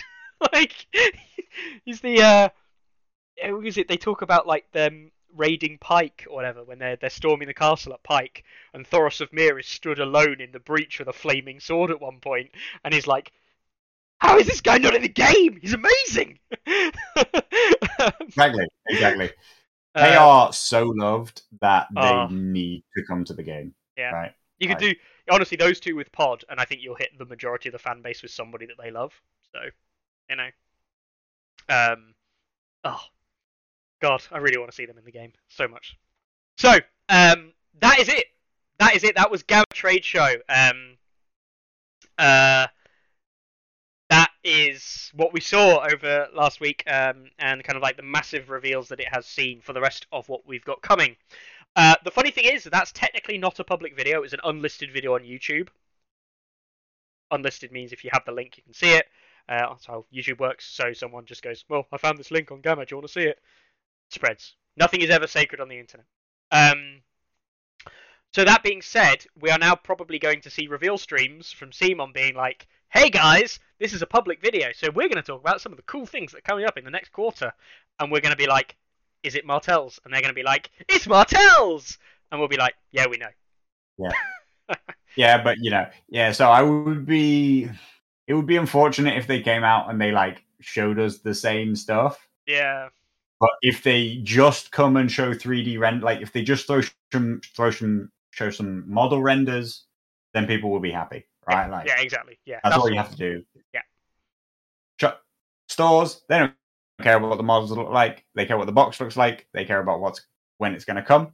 We care about what the model looks like and when it's going to come. And, Notice and the the key thing there is everybody cares about when it's going to come. Yeah. Uh, Yeah. Also, note I say when it's going to come and not when you say it's released because they're two different things. Mutually exclusive, in fact. Yeah. um, Uh, Yeah. ugh.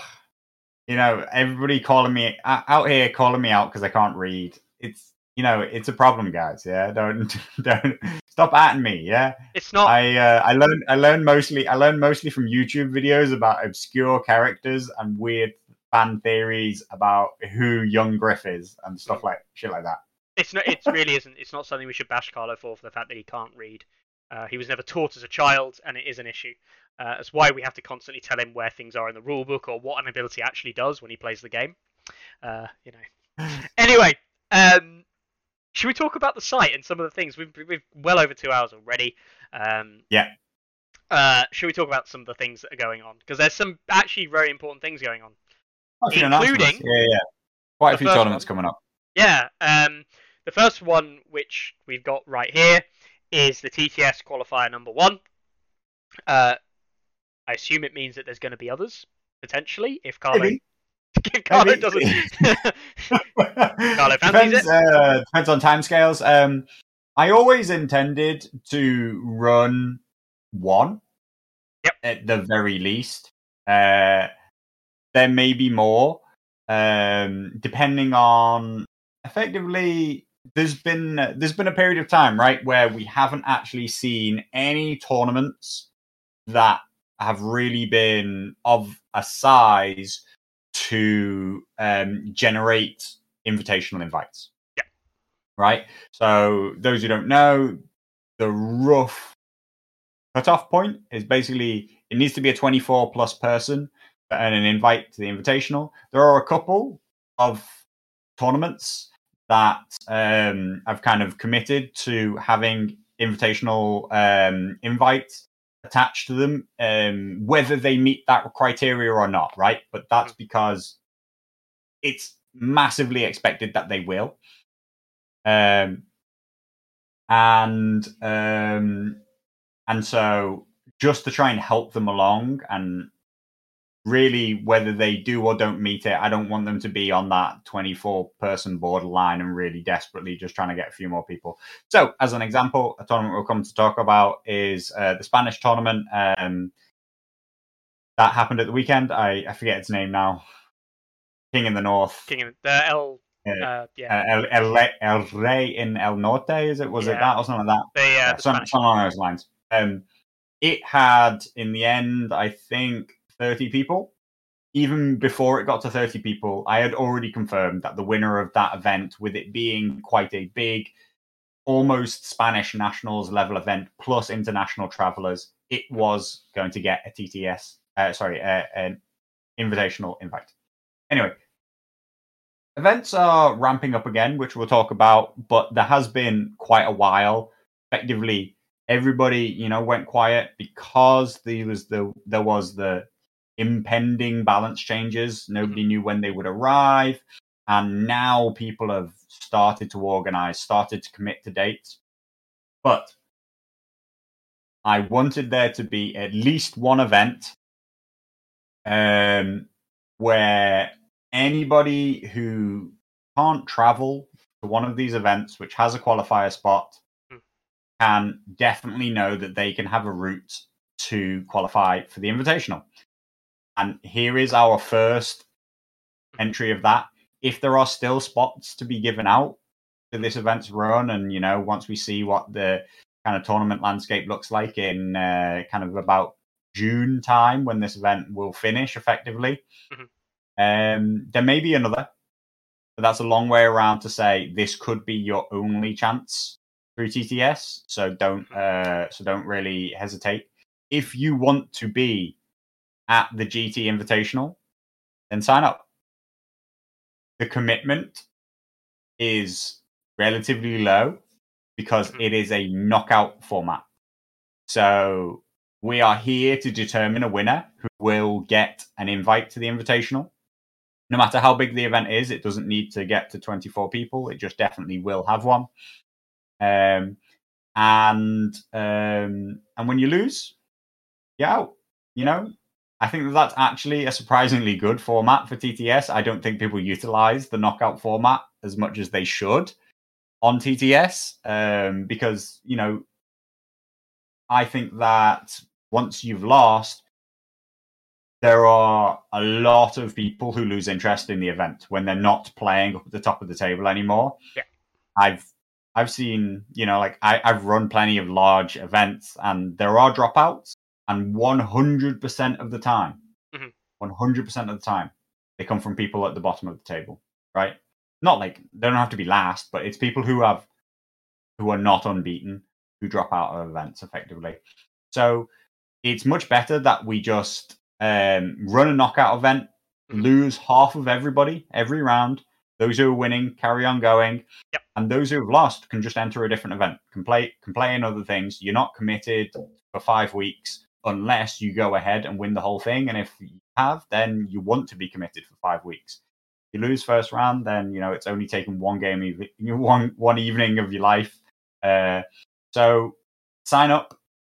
I did originally say that that we must have absolutely complete brackets, but I Yes. may actually change my mind on that depending on whether or not I change some things on the site in time.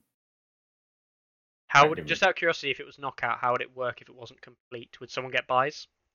Yeah, yeah, it would be. So it's already a seeded format. Yeah. Um. So when we come to when I come to create the bracket, um, I will look at everybody's ranking, and uh, unlike uh, I think it was the ones, uh, thought you know it, that's not one plays two. That is one place 16, two place 15, right? It's Yeah. good to be higher seeded. um, uh, and uh, the highest seeded players will just get buys through the first round if rather than rather than not allowing players to play Yeah. but we we will have to have at least like halfway to the next size so Mhm. say we end up at uh 24 people and we have you know half of a third you know we're halfway between that 16 bracket and the 32 bracket then i think i think we'll probably we'll probably go ahead with the 16 I think at the moment we're at 10.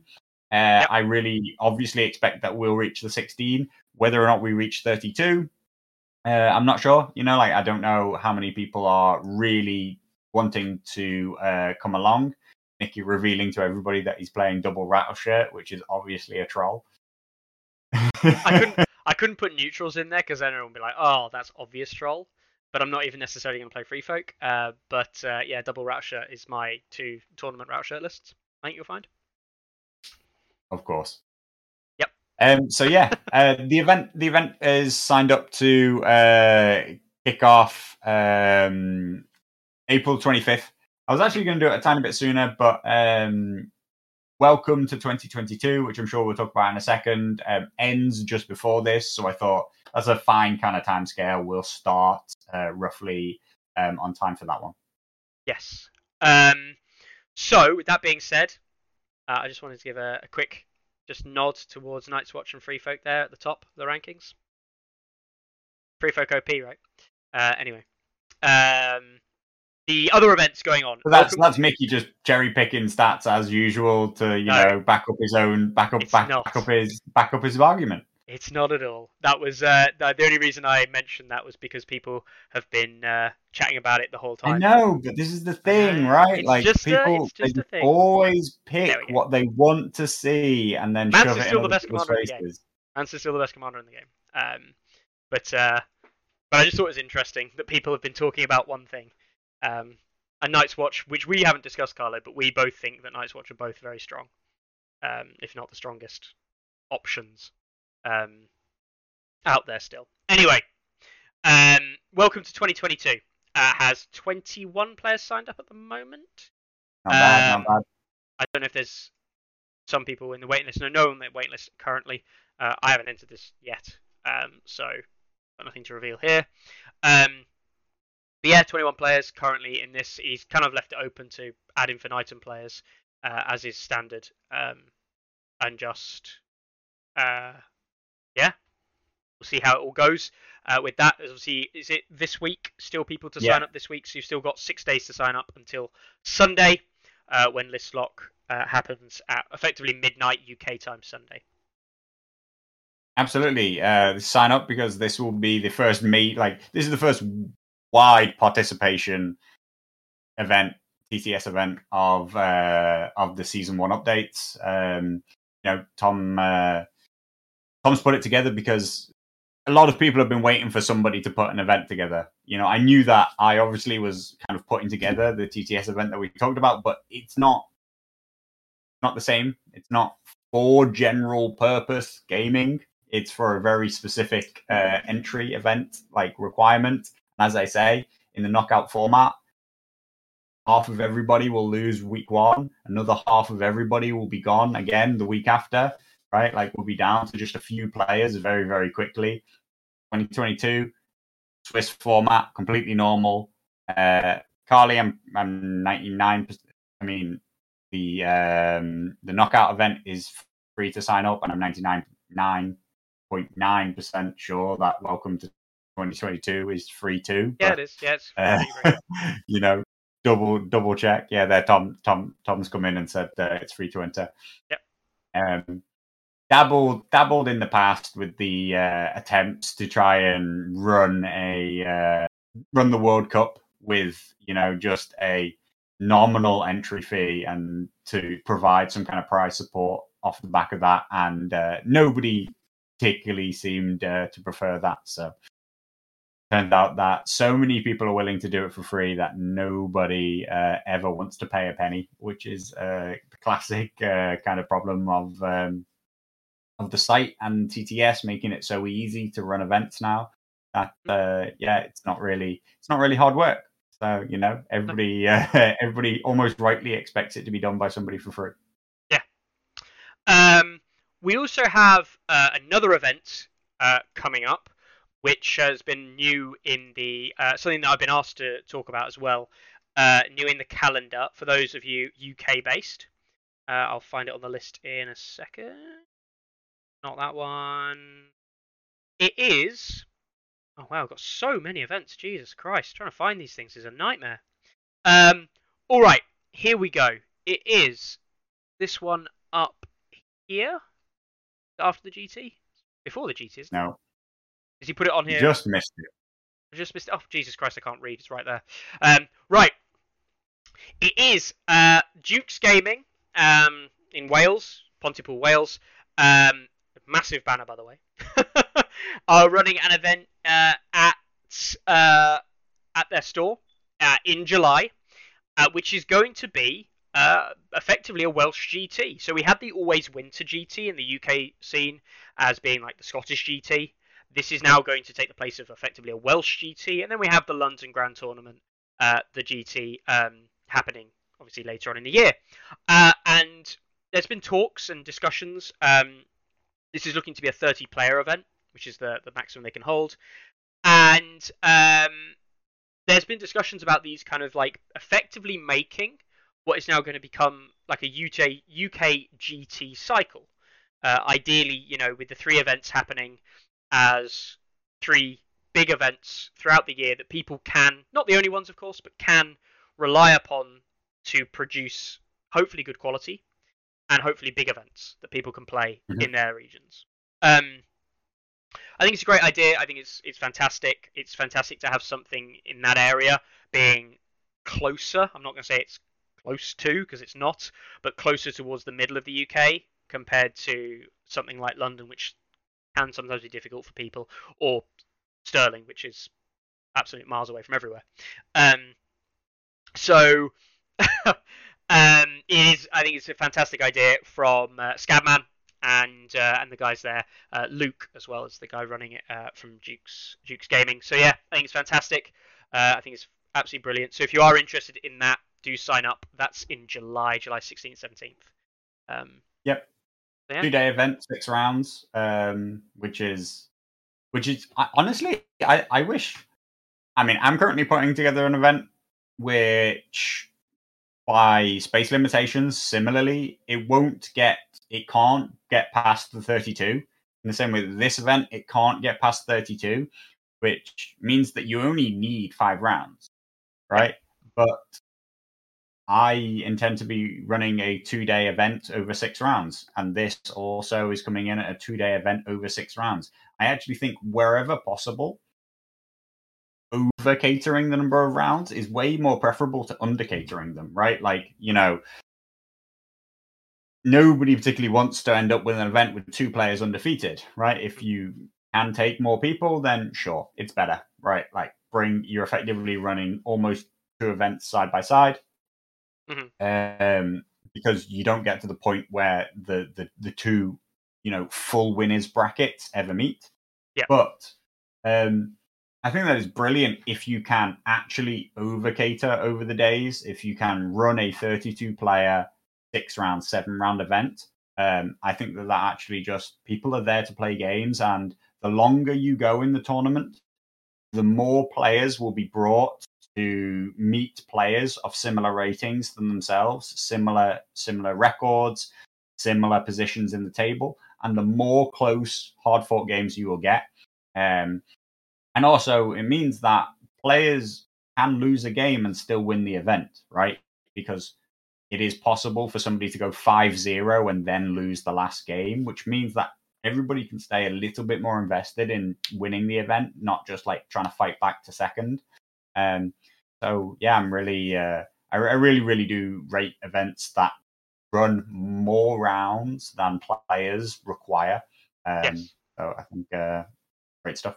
I'm I'm always a fan of it. I've, I've said as much as I like to play competitively, I actually just like to play the game a lot of the time, and um, coming together and, and having a, for want of a better term, festival of playing the game is is what you want from these events. And as much as I would love to win them and love to go and perform well and this that and the other, I actually just want to go along and play with people I've never played with before. So having more opportunity to Mhm. do that is just a good thing. Um, if I had the option, I'd go to an event with like eight games over two days, right? I would, but it starts to move into the realms of being bloody tiring and difficult to organize. Um, Uh, some, somebody's going to call me out in a minute for when we said that it was stupid for running nine rounds at nationals. I can just feel it. I can feel it coming on. No, no. but the difference is that nine rounds at nationals is a lot of rounds in two days. Like four games a day is brain, brain melter. Uh, four games in a day is hard. Like if people haven't done it, Yeah. it's not impossibly hard. It's not like oh my god, I feel like awful.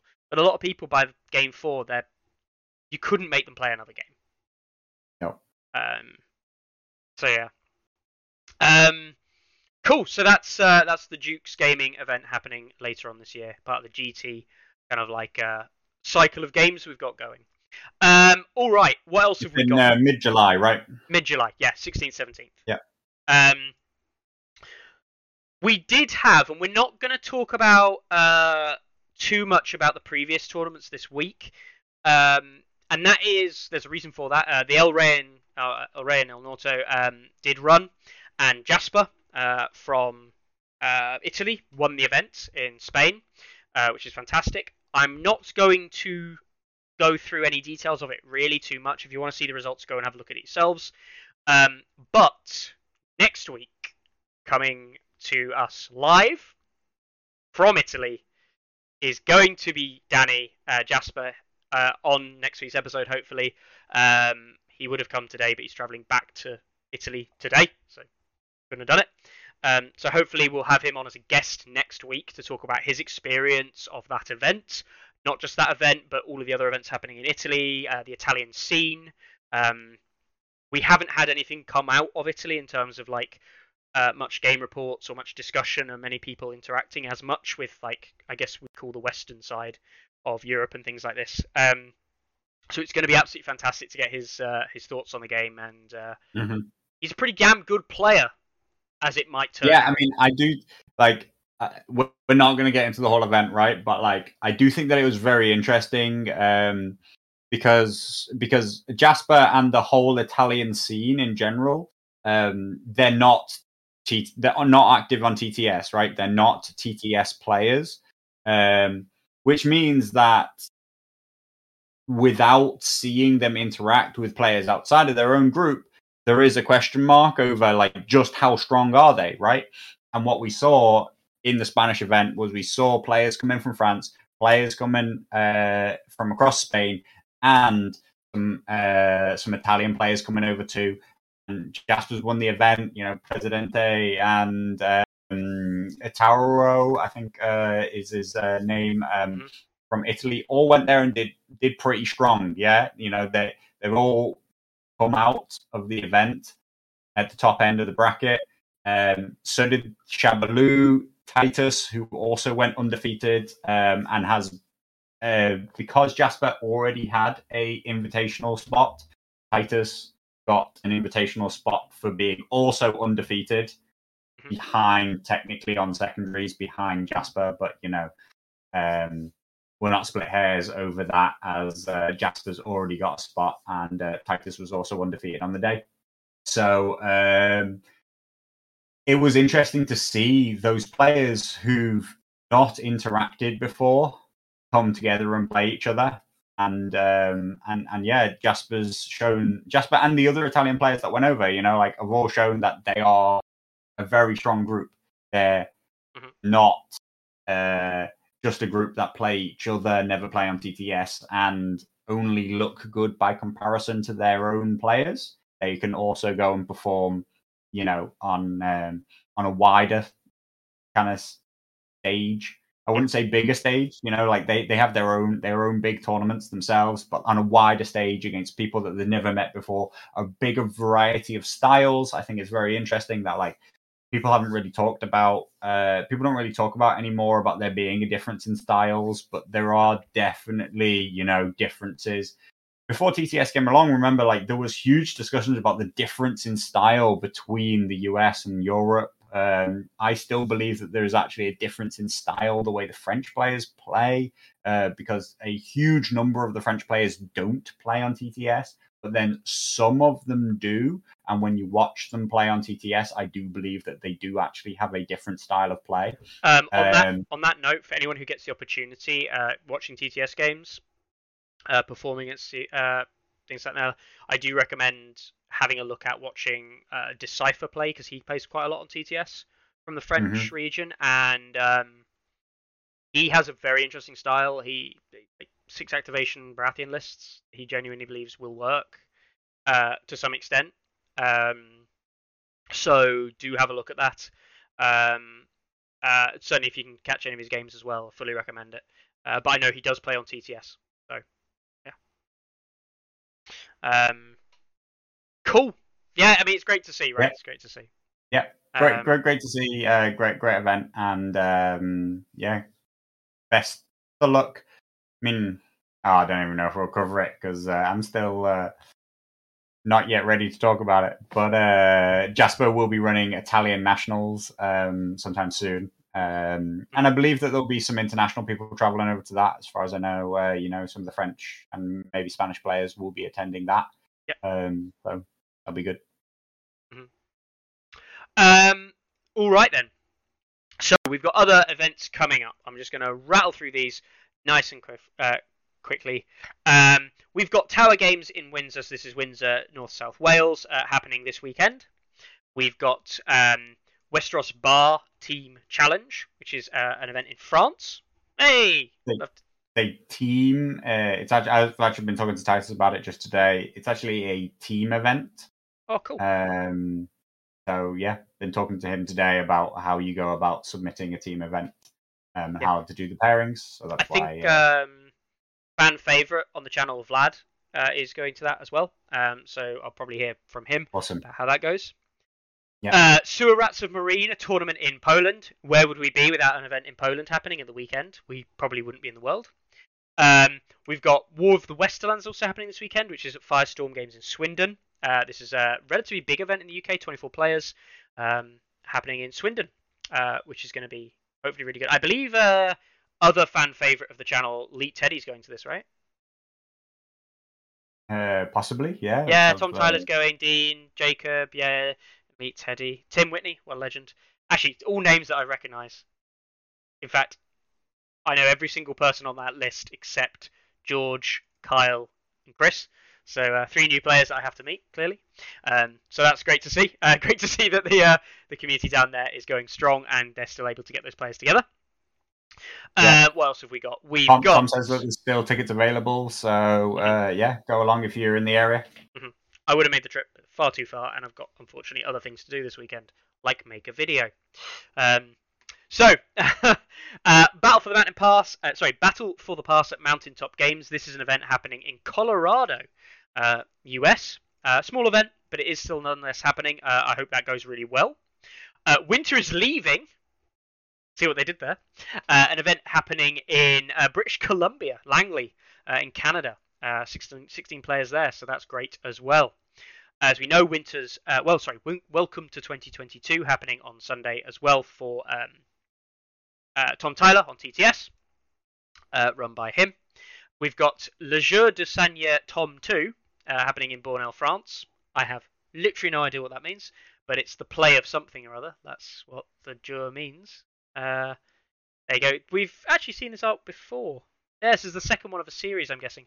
14 player event happening in uh, Bornel. Awesome. The rest is in French. Can't help out there. Uh, we've got Another event on Sunday happening in Poland. Poland with two events happening, probably about 20 minutes to each other, away from each other, and probably with the same players, just playing in two different events. The Polish are mental. Um, do Funny you say that actually. You know, like one of the first events that I ever travelled to was actually um, I travelled to back to back events in the UK yep. um, in two cities which are half an hour apart, right? Like, yep. so I played an event on Saturday, and then I travelled to an event on Sunday. The next day, in the next city over, um, and I played about half of the same. You know, it was about half of the same people at both events. About mm-hmm. half of the event was locals to that store specifically. Even first event in Birmingham, second event in Derby. Um, I uh, I think it worked very very well for me. Like because you know, like I I want to commit to a weekend of playing the game. Yeah. I'm more than happy to stay somewhere when I go there. Um, and uh, and it was funny that it was just like it kind of turned into this um, double header of uh, kind of, of, of a nice little travel. It meant that the travel wasn't such a problem. Mm-hmm. Um, mm-hmm. Maybe, uh, maybe maybe that's what the Poles do on purpose. They they have maybe. tournaments on Saturday, tournaments on Sunday. Anybody who wants to come to the Saturday comes to the Saturday. Anybody who wants to come to the Sunday comes to the Sunday. Anybody who wants to do both can do both. It, it, it I mean, there's also the other uh, the other Polish communities that don't play as much um, online, or they don't play as much in other events. They only play in their local areas um, mm-hmm. as well, which of course it could be those kind of getting together and just playing loads of events as well, uh, which hey, is, is always a good thing. Um, this is always good, always good to see events and always good to see players meeting up. And the last event running this weekend is happening in Old World Games in Scottsdale, Arizona, uh, which is happening this weekend as well. Uh, fantastic, you know, absolutely brilliant. Um, to have what one, two, three, four, five. Uh, I won't count that one.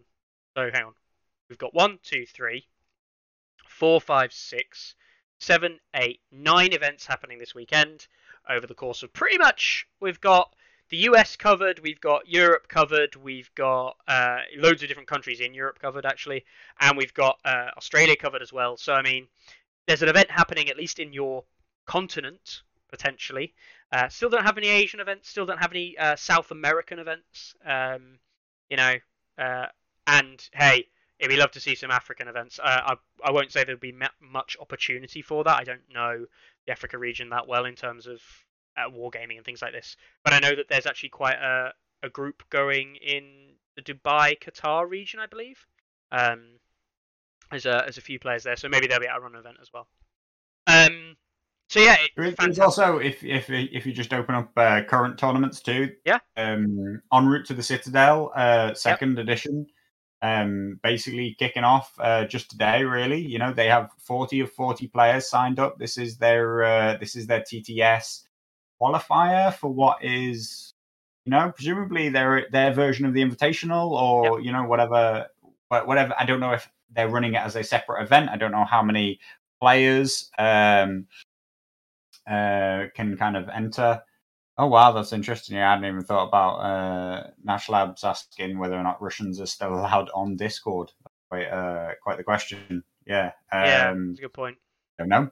Don't know. I, I know a lot of countries have been, uh, you know, putting out pretty, you know, heavy blanket bans on uh, on uh, Russian internet access or event entry, or you know, like heard of like know, a lot of athletes from various events have been banned uh, just by stint of being being Russian. Uh, so you know, that is uh, that, that, that's a whole topic that we probably shouldn't even get into. But uh, yeah, it is an interesting point. You know, I, w- I wonder if the Russian TTS event's still going on or whatever. But um, anyway, um, yeah, like this 40 person en route to the Citadel, odd number that it's capped at 40 and has 40. Uh, but yeah, kicking off, hopefully we'll see the first round draw on that. But we can see that you know, we've got a, a, a strong entry, shows how strong the French scene is, TTS and in person. And uh, just, you know, it's surprised to see Mount Clegane, the mountain, as the most popular commander. And but there's a lot of names in there. There's a lot, lot of names that we recognize. Lannisters and Baratheons, the two most picked factions. Like, told you the French are French are crazy, man. French are crazy. Uh, uh, not crazy enough to run neutrals. No, no, not crazy enough. Neutrals aren't a faction, Carlo. Even Simon said it. Um, so yeah, uh, yeah, massive, massive uh, thing. It's interesting actually. To see that the th- the two main factions, obviously Stark and Free Folk, still having sorry Stark and Lannister, still having uh, the two highest pick rates. Um, as the, obviously the first two original releases, along with Baratheons, mm-hmm. which we know have had a fanboying for like years now at this point. We don't have to remind people. But it is interesting. I recommend having a look at the lists, have a look at the commander picks and things like this. Um, yeah, it, it is actually a slightly interesting event. I think that they've limited neutrals from my my very limited French. Neutrals is limited to 15 points of the 40, I think. Um, yeah. And uh, possibly also you can't use neutrals in both your lists effectively yes, neutrals probably. are unique in one of your two lists so that would see you know like as an example Petyr Baelish can only be in one list not both lists or tycho or i believe even something like roose can only appear as a single time across both lists you can't have roose commander and roose ncu uh, so yeah i mean like I, I you know what actually like I mean, I don't care much for the uh, for the not appearing twice across two lists could kind of, you know, mm-hmm. take or leave that bit. But I do actually think that the 15 points in neutrals is a positive move for the game. Like, so interestingly, just... interestingly, this is actually another team event as well, um, which is interesting. Which is probably why the picks are such more spread as well. Um, this is another team event happening, uh, which I believe that they're organising the team event and the right results and things through um, Discord, uh, the French okay. Discord because uh, obviously this is being run by uh, Galantil, uh, Galantil, um, who's running all this and keeping it on check. So, um, yeah, no, uh, super interesting. Um, awesome. You know, in the French Discord, you can check it up. Obviously, it's all in French. So, do we think this is uh, 10, 10 teams of four? I believe so. That makes a lot of sense. Why it's forty players because forty is an odd cap. Mm-hmm. I do believe uh, that it's ten teams of four. Yeah. Cool. Um, the uh, the any other events we've got keep going? That's still going. Still going. That's an event. Probably. Uh, yeah, there's a few leagues long running. Um, yeah. And hopefully, you know, we we we could take a look at the Russian TTS event if you want. Uh, I think it's uh, been about two rounds deep now. Um, three, uh, three, two and a bit. They, they have started the third round. Um, see, was that Night's Watch and Barra's currently on a two and one, but we see Lannisters, Lannister, Baratheons, Stark, Night's Watch, and Targs. Yeah. Double barrel. All different factions at 2 0. Yeah. Um, Lordic, Jimbo, Five Goril, uh, names, definitely names that I recognize there. Mm-hmm. Um, yeah, definitely interesting. Um, definitely interesting to see what's going on. That I obviously do wonder when the last game was played. I'd have to look it up to see when the last game was played uh, to see if that is still going, of course, and if they're still able to record it. Um, yeah, no, uh, super interesting. Um, lots of things happening, loads of events happening, loads of stuff happening. The uh, not going to touch on it. We talked about the power rankings all last week. Yes, Night's Watch have taken number one spot. That doesn't mean that they're the best faction, right? I, necessarily. Still think Free Folk, specifically Mance, you know, is a clear winner still out there in front. But we've seen over the last couple of weeks, uh, Donal actually pick up some wins, uh, as well as Jon picking up some wins again, I believe. Uh, and again, that Vargo Hoat that we talked about last week, Carlo, has actually been on the rise. Um, mm-hmm. Yeah, you know, like, I, I, do actually think that. Uh, so I, I, think I started to understand it a little bit today. I watched. Um, I watched Bob playing uh, a Vargo Hoat um, Night's Watch, mm-hmm. and as soon as he opened the first round with Offal onto swords, giving out a weaken token, and then following it up with a panic check that did plus two wounds when he expended that weaken token, mm-hmm. I instantly was like, "Yeah, I see it now." Yep. I do actually think that it's not just a joke that I tell you what's actually the most interesting part of it. I think that if Night's Watch can have good weakened manipulation in amongst Offal, I'm sorry, not Offal, um, Aemon, and other strong healing that they already have in their deck, then they can really just play a very strong denial game. I do actually think that the weakened token can really push them into a realm where a lot of people just can't kill them between shields that guards the realms and other things like that. It's I think I think on that same topic, it's the reason that Tywin gets viewed as being quite good, but Tywin like has all this weaken control. You can do a lot with it, but that's all you've got. You don't have the sustain in other ways. Yeah. And the the comeback mechanic that like if you start to go down, then all you've got is oh just hope that my weakens work still. Um, and if they're not working, I mean, then- Ty- Tywin would, would be an amazing Lannister commander if you just had Aemon. Yeah. Like that. That's all you need is you just need like an Aemon level heal to back you up, and weakened, and its value just magnifies. Yeah, certainly uh certainly pause for thought i think for a lot of people um you know in terms of this this current game set that we're seeing. Um it's good to see though. I mean as much as i you know we can wax lyrical about Mance all day it's good to see that there's factions that are moving around still. It's good to see that there's a lot of discussion being had. Uh baratheon's up at the highest they've been for a while and uh god forbid Baratheons might not be negative soon at minus two and a bit. Um, Whoa. Can we finally talk about the fact that Baratheons are not trash? Maybe. Um, but yeah, I mean, as a whole, like factions as a whole are much closer. We've see uh, we see if you disclude neutrals, because like we said, neutrals aren't really a faction.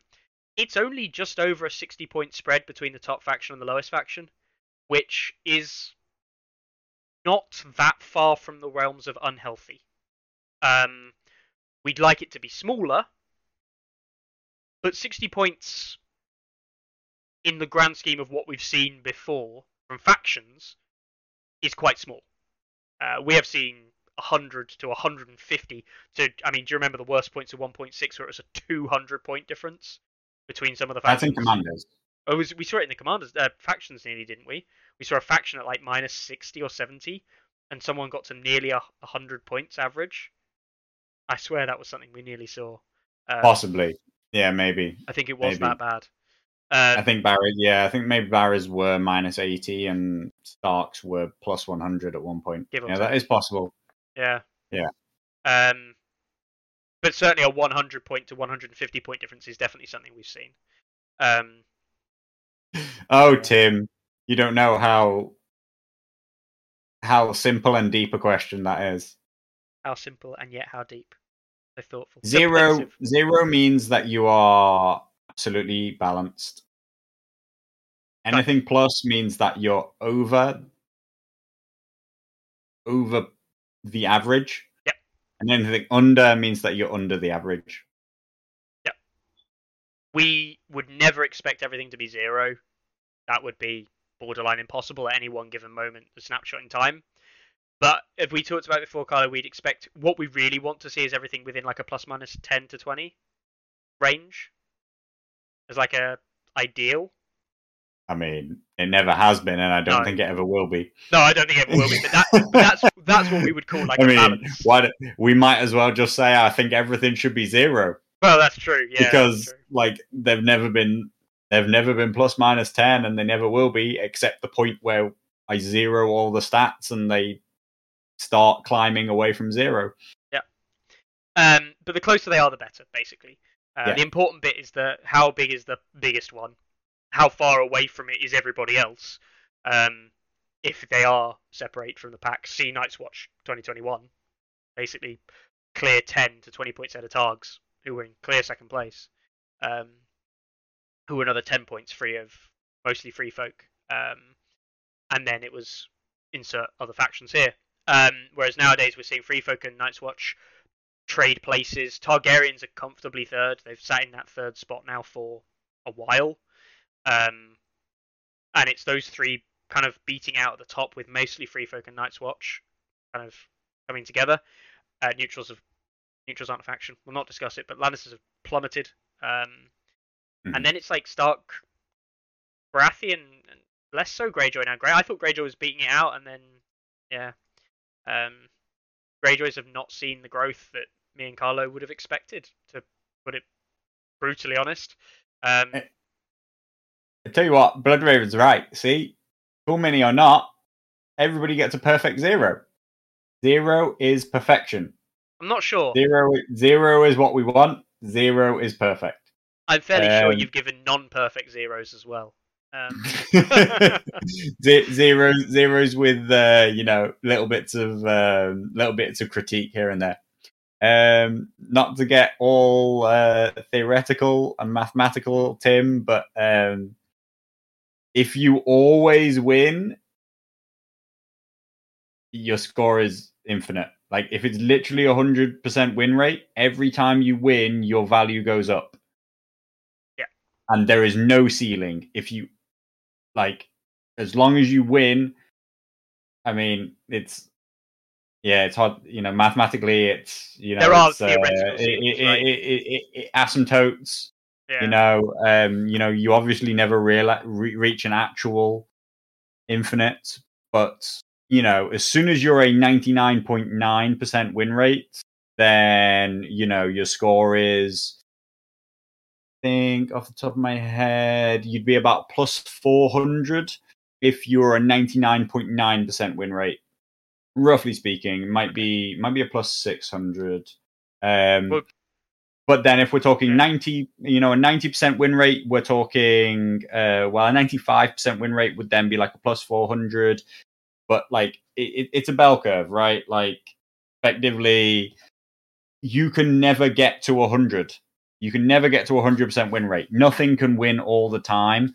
but the closer you get there to get a little bit closer to be like a 98 to a 99% win rate means that your that your rating has to go up by like another 100 and then to get from a 99 to 99.5% win rate your rating has to go up by another 100 and then to go up by like 0.1% it has to go up by another 100 and then eventually just you know you're effectively at inf- infinity and you're at a 99.9% win rate and it's not really gonna Yeah. you're never gonna get there. Um realistically within the plus minus 100s we're talking you know overall as a faction in the 40 to 60 win rate kind of range um as a faction as a whole that kind of sits when we start to look at um specific commanders when we talk uh, when we talk about Othell versus Var- uh, Vargo, you know what I mean? Like inside neutrals. That's when we're like, okay, you know, I, I'm using Othell because we're talking about Othell in his worst case at the end of last edition. We're talking about a plus 120, 130 as he was at times Well, versus a minus 80. We're talking about a 200 point difference. a very very Um, good example to use as well. Uh, those of you that are aware is the the 200 points that Howland sat at in 1.6. Um, you know, where Starks did have almost a two thirds win rate. like, Yeah, as a whole faction. Yeah. as a whole faction. And then when uh, remembering back, actually, I think that when you looked at the ten activation Howland list, it, it specifically had a ninety percent win rate against everything. Um, so yeah, like things are better than they were, guys. Like really, really, they are better. Um, and um, and yeah. Um, honestly, though, if you go and look at the power rankings up at the top and ask it to do the predictor for you, it will effectively tell you what the numbers mean, right? Like, you know, take take yourself. You don't need a player. Don't know because the players really Oh, right, complicate okay. things. So I'll you kind of need need there to not be a player. go on, give me two, Uh, give me a faction and a commander quickly. Well, it's got me now, so No, it hasn't. it Uh, won't I can just refresh the page. Um, yeah, but roughly speaking, if we took Mance and we played him into Tywin, you know, it'll tell you you'll be able to get a gauge for what those numbers mean. Um, and it currently thinks that you know Mance has a seventy-three percent chance to win this game. And that predictor, by the way, you know, like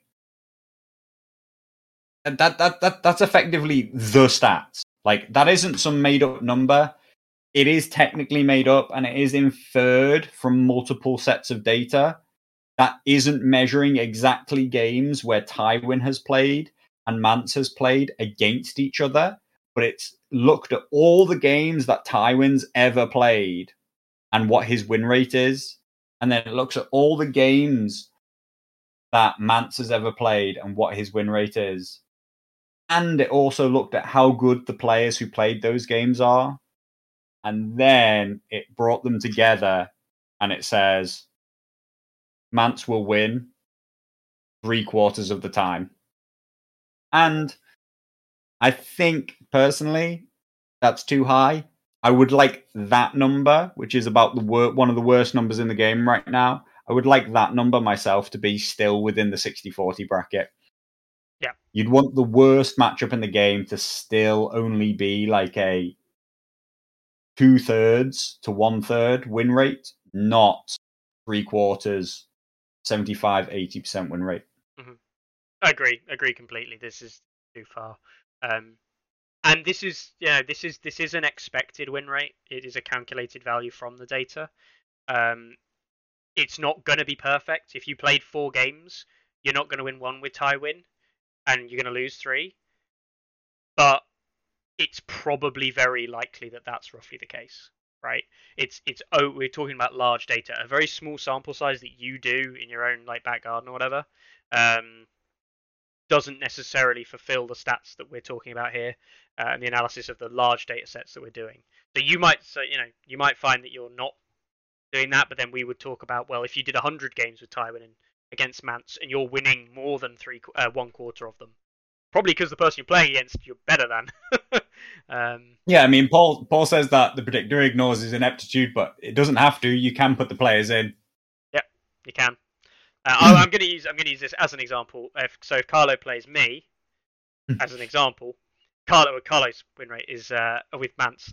Carlo's win rate would actually go up because he's a yeah. better player than me. But uh, again, it, that's just based on our rankings, inferred from the games that we played against each other and played games that we played against everybody else. It thinks that I have a slightly higher chance to win any given game without any kind of commanders included. Um, uh, I was gonna say, um, yeah, but you know, like that worst rating of seventy three percent is way, way, way better than it used to be, right? Like um, you could get it to ninety before entering players before. Like yes, yes. In the past, in the past, when you looked at the very best thing in the game, when you looked at Howland versus, uh, I think at the time, off the top of my head, it was probably might still been Stannis. Might have been Stannis one or Renly. Maybe, or, maybe you know, it might have even been Gregor back then. You know, as well. It, it could have. It could have been. Um, yeah. When you looked at that, the actual predicted win rate was like ninety percent you had about a one in 10 chance to win that game if two people of equal ability both came to play each other. And, you know, we've come a long way from there. Um, that that is 1.6 Starks, uh, zero point direwolves, um, 10 activations as a norm. Some people even fielding 11 activations. Uh, oh, God, yeah. Now, sadness. That doesn't happen anymore, thankfully. At least it's not that bad, right? No, I mean like activations high activation counts now do feel like they come with um with downsides. Mm-hmm. Right? Like even relentless spam and and and that style of high activation count, low unit count, you can even discuss like we can discuss that it has low deployment, right? Like, so you can be somewhat out deployed, though you always have these extra maneuvers. So, you know, you know that, that that's a maybe point. But you bring a lot less wounds to the table. Yes, your seven point unit with a three point um, attachment for 10 points does bring two full activations and they are both very dangerous activations they can both do a lot of damage they can do whatever that could be your ranger hunters it could be your unsullied with a captain it could be you know your um that's it could even be silence men with Victarion or you know whatever we're talking about right here right there are yeah. there are a lot of cases of big powerhouse seven point units plus plus a three point attachment but in all of these cases you are actually only 12 wounds right? We're yep. not talking about being able to effectively bring as many wounds as your opponent plus more units. um, which is what the old style used to be. Um, to do that, you have to be called Greyjoys and Free Folk, uh, which we know is the trigger hey, word. You can. We you know is the trigger word too. for the Discord communities at the moment. You can do it Lannisters too. Uh, it's just really sad when you do it with Lannisters. Yeah, it's like, just, really just not good anymore. Um, ah, oh, rip seven poor fellows. Um. Uh, agreed. Agreed. I mean, um, there's been a lot of discussions, a hell of a lot of discussions about activations constantly now. Uh, constantly discussions around why things are too good or why things aren't too good, so on and so forth. Um, Interestingly, I posted. I mean, I pasted this in stats the other day, um, just so people may have heard me say it before. Uh, it's not the first time I've kind of thought this, but I believe that the game's in a relatively balanced state right now. And interestingly, I've come to believe that that actually is a state of affairs which leads people to argue more than ever. The yeah. more balanced the game gets, the more people argue, and more specifically, the more fervent and like tribalized people seem to become about arguing about their their favorite factions, right? When there's one faction that stands out as being obviously overpowered, and I and I and I use that word very rarely. Maybe I say it a lot, but my actual, you know, like my my actual meaning of being actually just more powerful than everybody else. The favorite in every matchup. There is not a single matchup. There is no rock paper scissors effect here. There is no list you can put together that like is a counter to it. And so we're talking about Othell, you know, Night's Watch, Gunline, for example, was clearly in that category. And when that existed, I felt that it actually creates quite a lot of harmony among the player base in a lot of ways because everybody knows who the big bad guy is. And yes, people will discuss endlessly how bad he is or whether or not this list can beat it or, you know, blah, blah, blah, blah, blah. Roughly speaking, everybody knows that their faction isn't as good as that faction. And they don't have to feel really bad about when they lose to it, etc. Once it becomes into flux and everybody's arguing over what's good or what's not good. I think that people get very vicious about the way they discuss the game. People get incredibly personally offended that other people think that things that they lose to aren't overpowered. You know, like in the same way that some people, but it's a very marginally small amount of people, become offended when you tell them that the list that they play is known to be the most powerful thing in the game.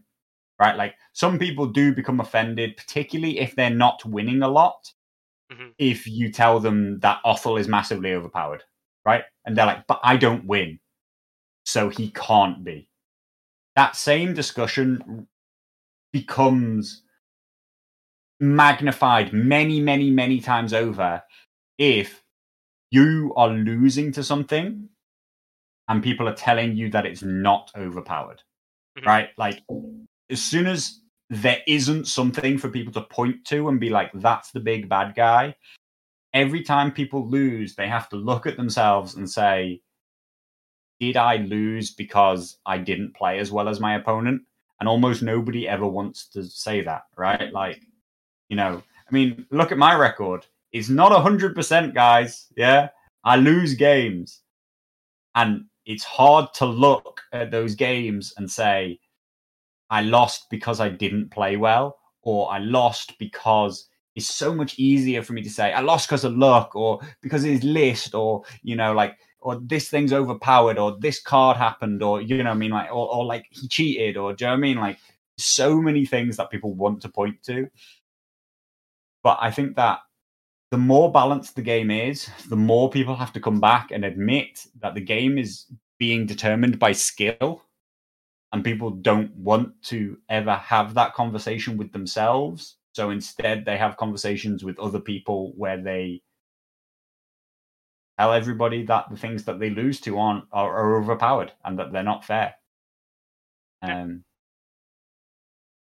and I think I, I don't know, like I, I it was never a Song of Ice and Fire stats in in should should allow us to move beyond those discussions, but clearly it doesn't. Like No. clear, clearly, clearly, clearly, it doesn't. Like you know, in a lot of ways, I built a Song of Ice and Fire stats originally, like ever originally when I was first, you know, getting into the game. Forget, forget the website when it was just, um, when when it was just honestly like an Excel spreadsheet or whatever. It was, it was so Google that Sheets, like I think you'll find. yeah, yeah, it was a Google sheet that like ran some macros. Honestly, it was so that people would stop telling me that whatever army I played was overpowered. Like just every army that I played was overpowered. Although, and like at some point, I just wanted to be like, look, guys, like, have you ever thought that maybe I'm just better at the game than you? Like,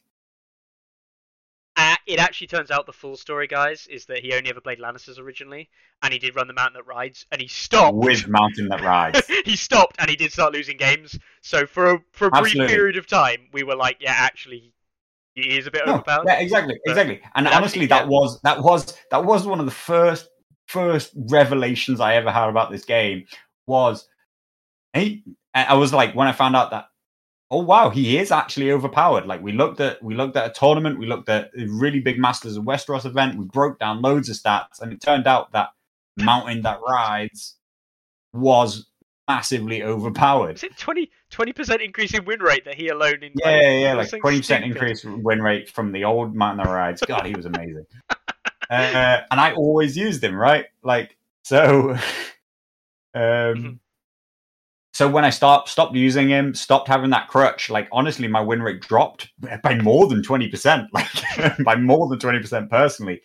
But what I mean is, is like the whole ethos of the site is here to determine what is powerful and what is not by statistical analysis. Carly, if you think that you need to clip me saying, "Do you think that maybe I'm just better than you?" Like you, I mean, you should just turn up to our club any one given week. Uh, but yeah, you know, like the the site is supposed to allow us all to come to terms with the stark reality of the game. Hey, Uh, and yeah, that was that was a bit of a pun intended. Um, and and then hopefully once you come once you come to terms with it, you can then start to get good, as Mikael says. As long as you will blame other things, you are limiting how good you can be, right? And and also interestingly, once once you get to a certain level of good, if you continue to play things that are really, really powerful, you also limit how good you can be, right? Because you stop ever having to overcome a difficult situation and you're always the favorite, right? And so, personally, that's one of the reasons why I change factions so often because I want to know what it's like to play as that faction for a significant period of time. And also, outside of trying to win certain events, I gravitate towards the bottom end because that is where you get better the fastest. Um, so you know, um, I, I- you know, I, I don't know why we started on this whole discussion other than like you know, Oh, like the the it's what the, the site the site the site is here to help you learn to be better. But if you if you don't use it that way, it it can't help you do that. So you know, all I'd say is is um, stop trying to prove it wrong and admit that it's right. and that's the first step on the 10 step Song of Ice and Fire stats program uh, to admit to admitting you have a problem. and uh, and that maybe uh, maybe you'll get uh, maybe you'll get good by step 10. I like how I like how it's a ten step program to admitting that you're the one with the problem, not uh, not the first step in the road to recovery. It's it's the first step in admitting that you've got an issue. So there are Yeah. low there are far too many steps for anyone to enroll on this program. But if anyone is interested on the program, we sell it online for third. No, we don't. uh, it's not some kind of diet plan that you can simply ingest and you'll be fine. Um, no. Although, now that we've said that, we're releasing a pill. No, um, they get just five ninety nine. uh, coming to a magazine front near you. Um, anyway, um, should we leave it there, Carlo? Yeah, absolutely. If you want some more fun, interesting learning, then there's one more event which we can't be bothered to talk about. But there is a bring your own box which ran at the weekend. Yes. Uh, honestly, go and look at it yourself. Uh, who did you think was going to win, Mickey? You you said Free Folk. I said I can see Free Folk doing it just because Giants are, although I think are a meme. Um, yeah, they and, and who have. did win in the end? Who did win in the end? I, I actually don't know. I actually don't. Is the know. tournament closed? Should I have a look at it? I'm going sure now that we've brought it up, we have to have a look at it. Yeah. I'm pretty sure it was uh, called Bring Your Own Box. It's closed. It was won by a Targaryen. Daniel Arfield.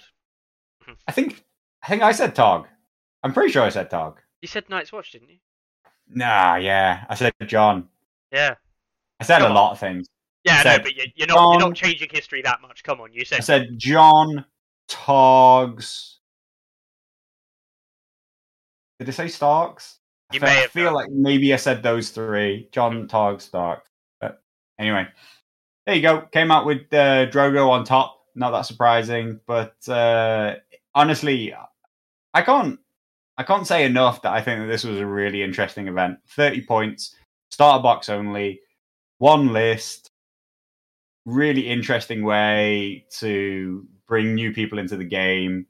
Um, yeah, yeah, No, absolutely cool. Um, oh, there we go. Yeah, I got a get out clause. Carly says that there's no Night's Watch players. So technically, I put Togs second. So I'm going to take it. Jesus Christ. My show. My show. I love it. it is indeed Carlo's show, which is why I will uh, say for this week, guys, I hope you all the best of luck for the games you've got going this week. I really hope that everything goes well for everybody.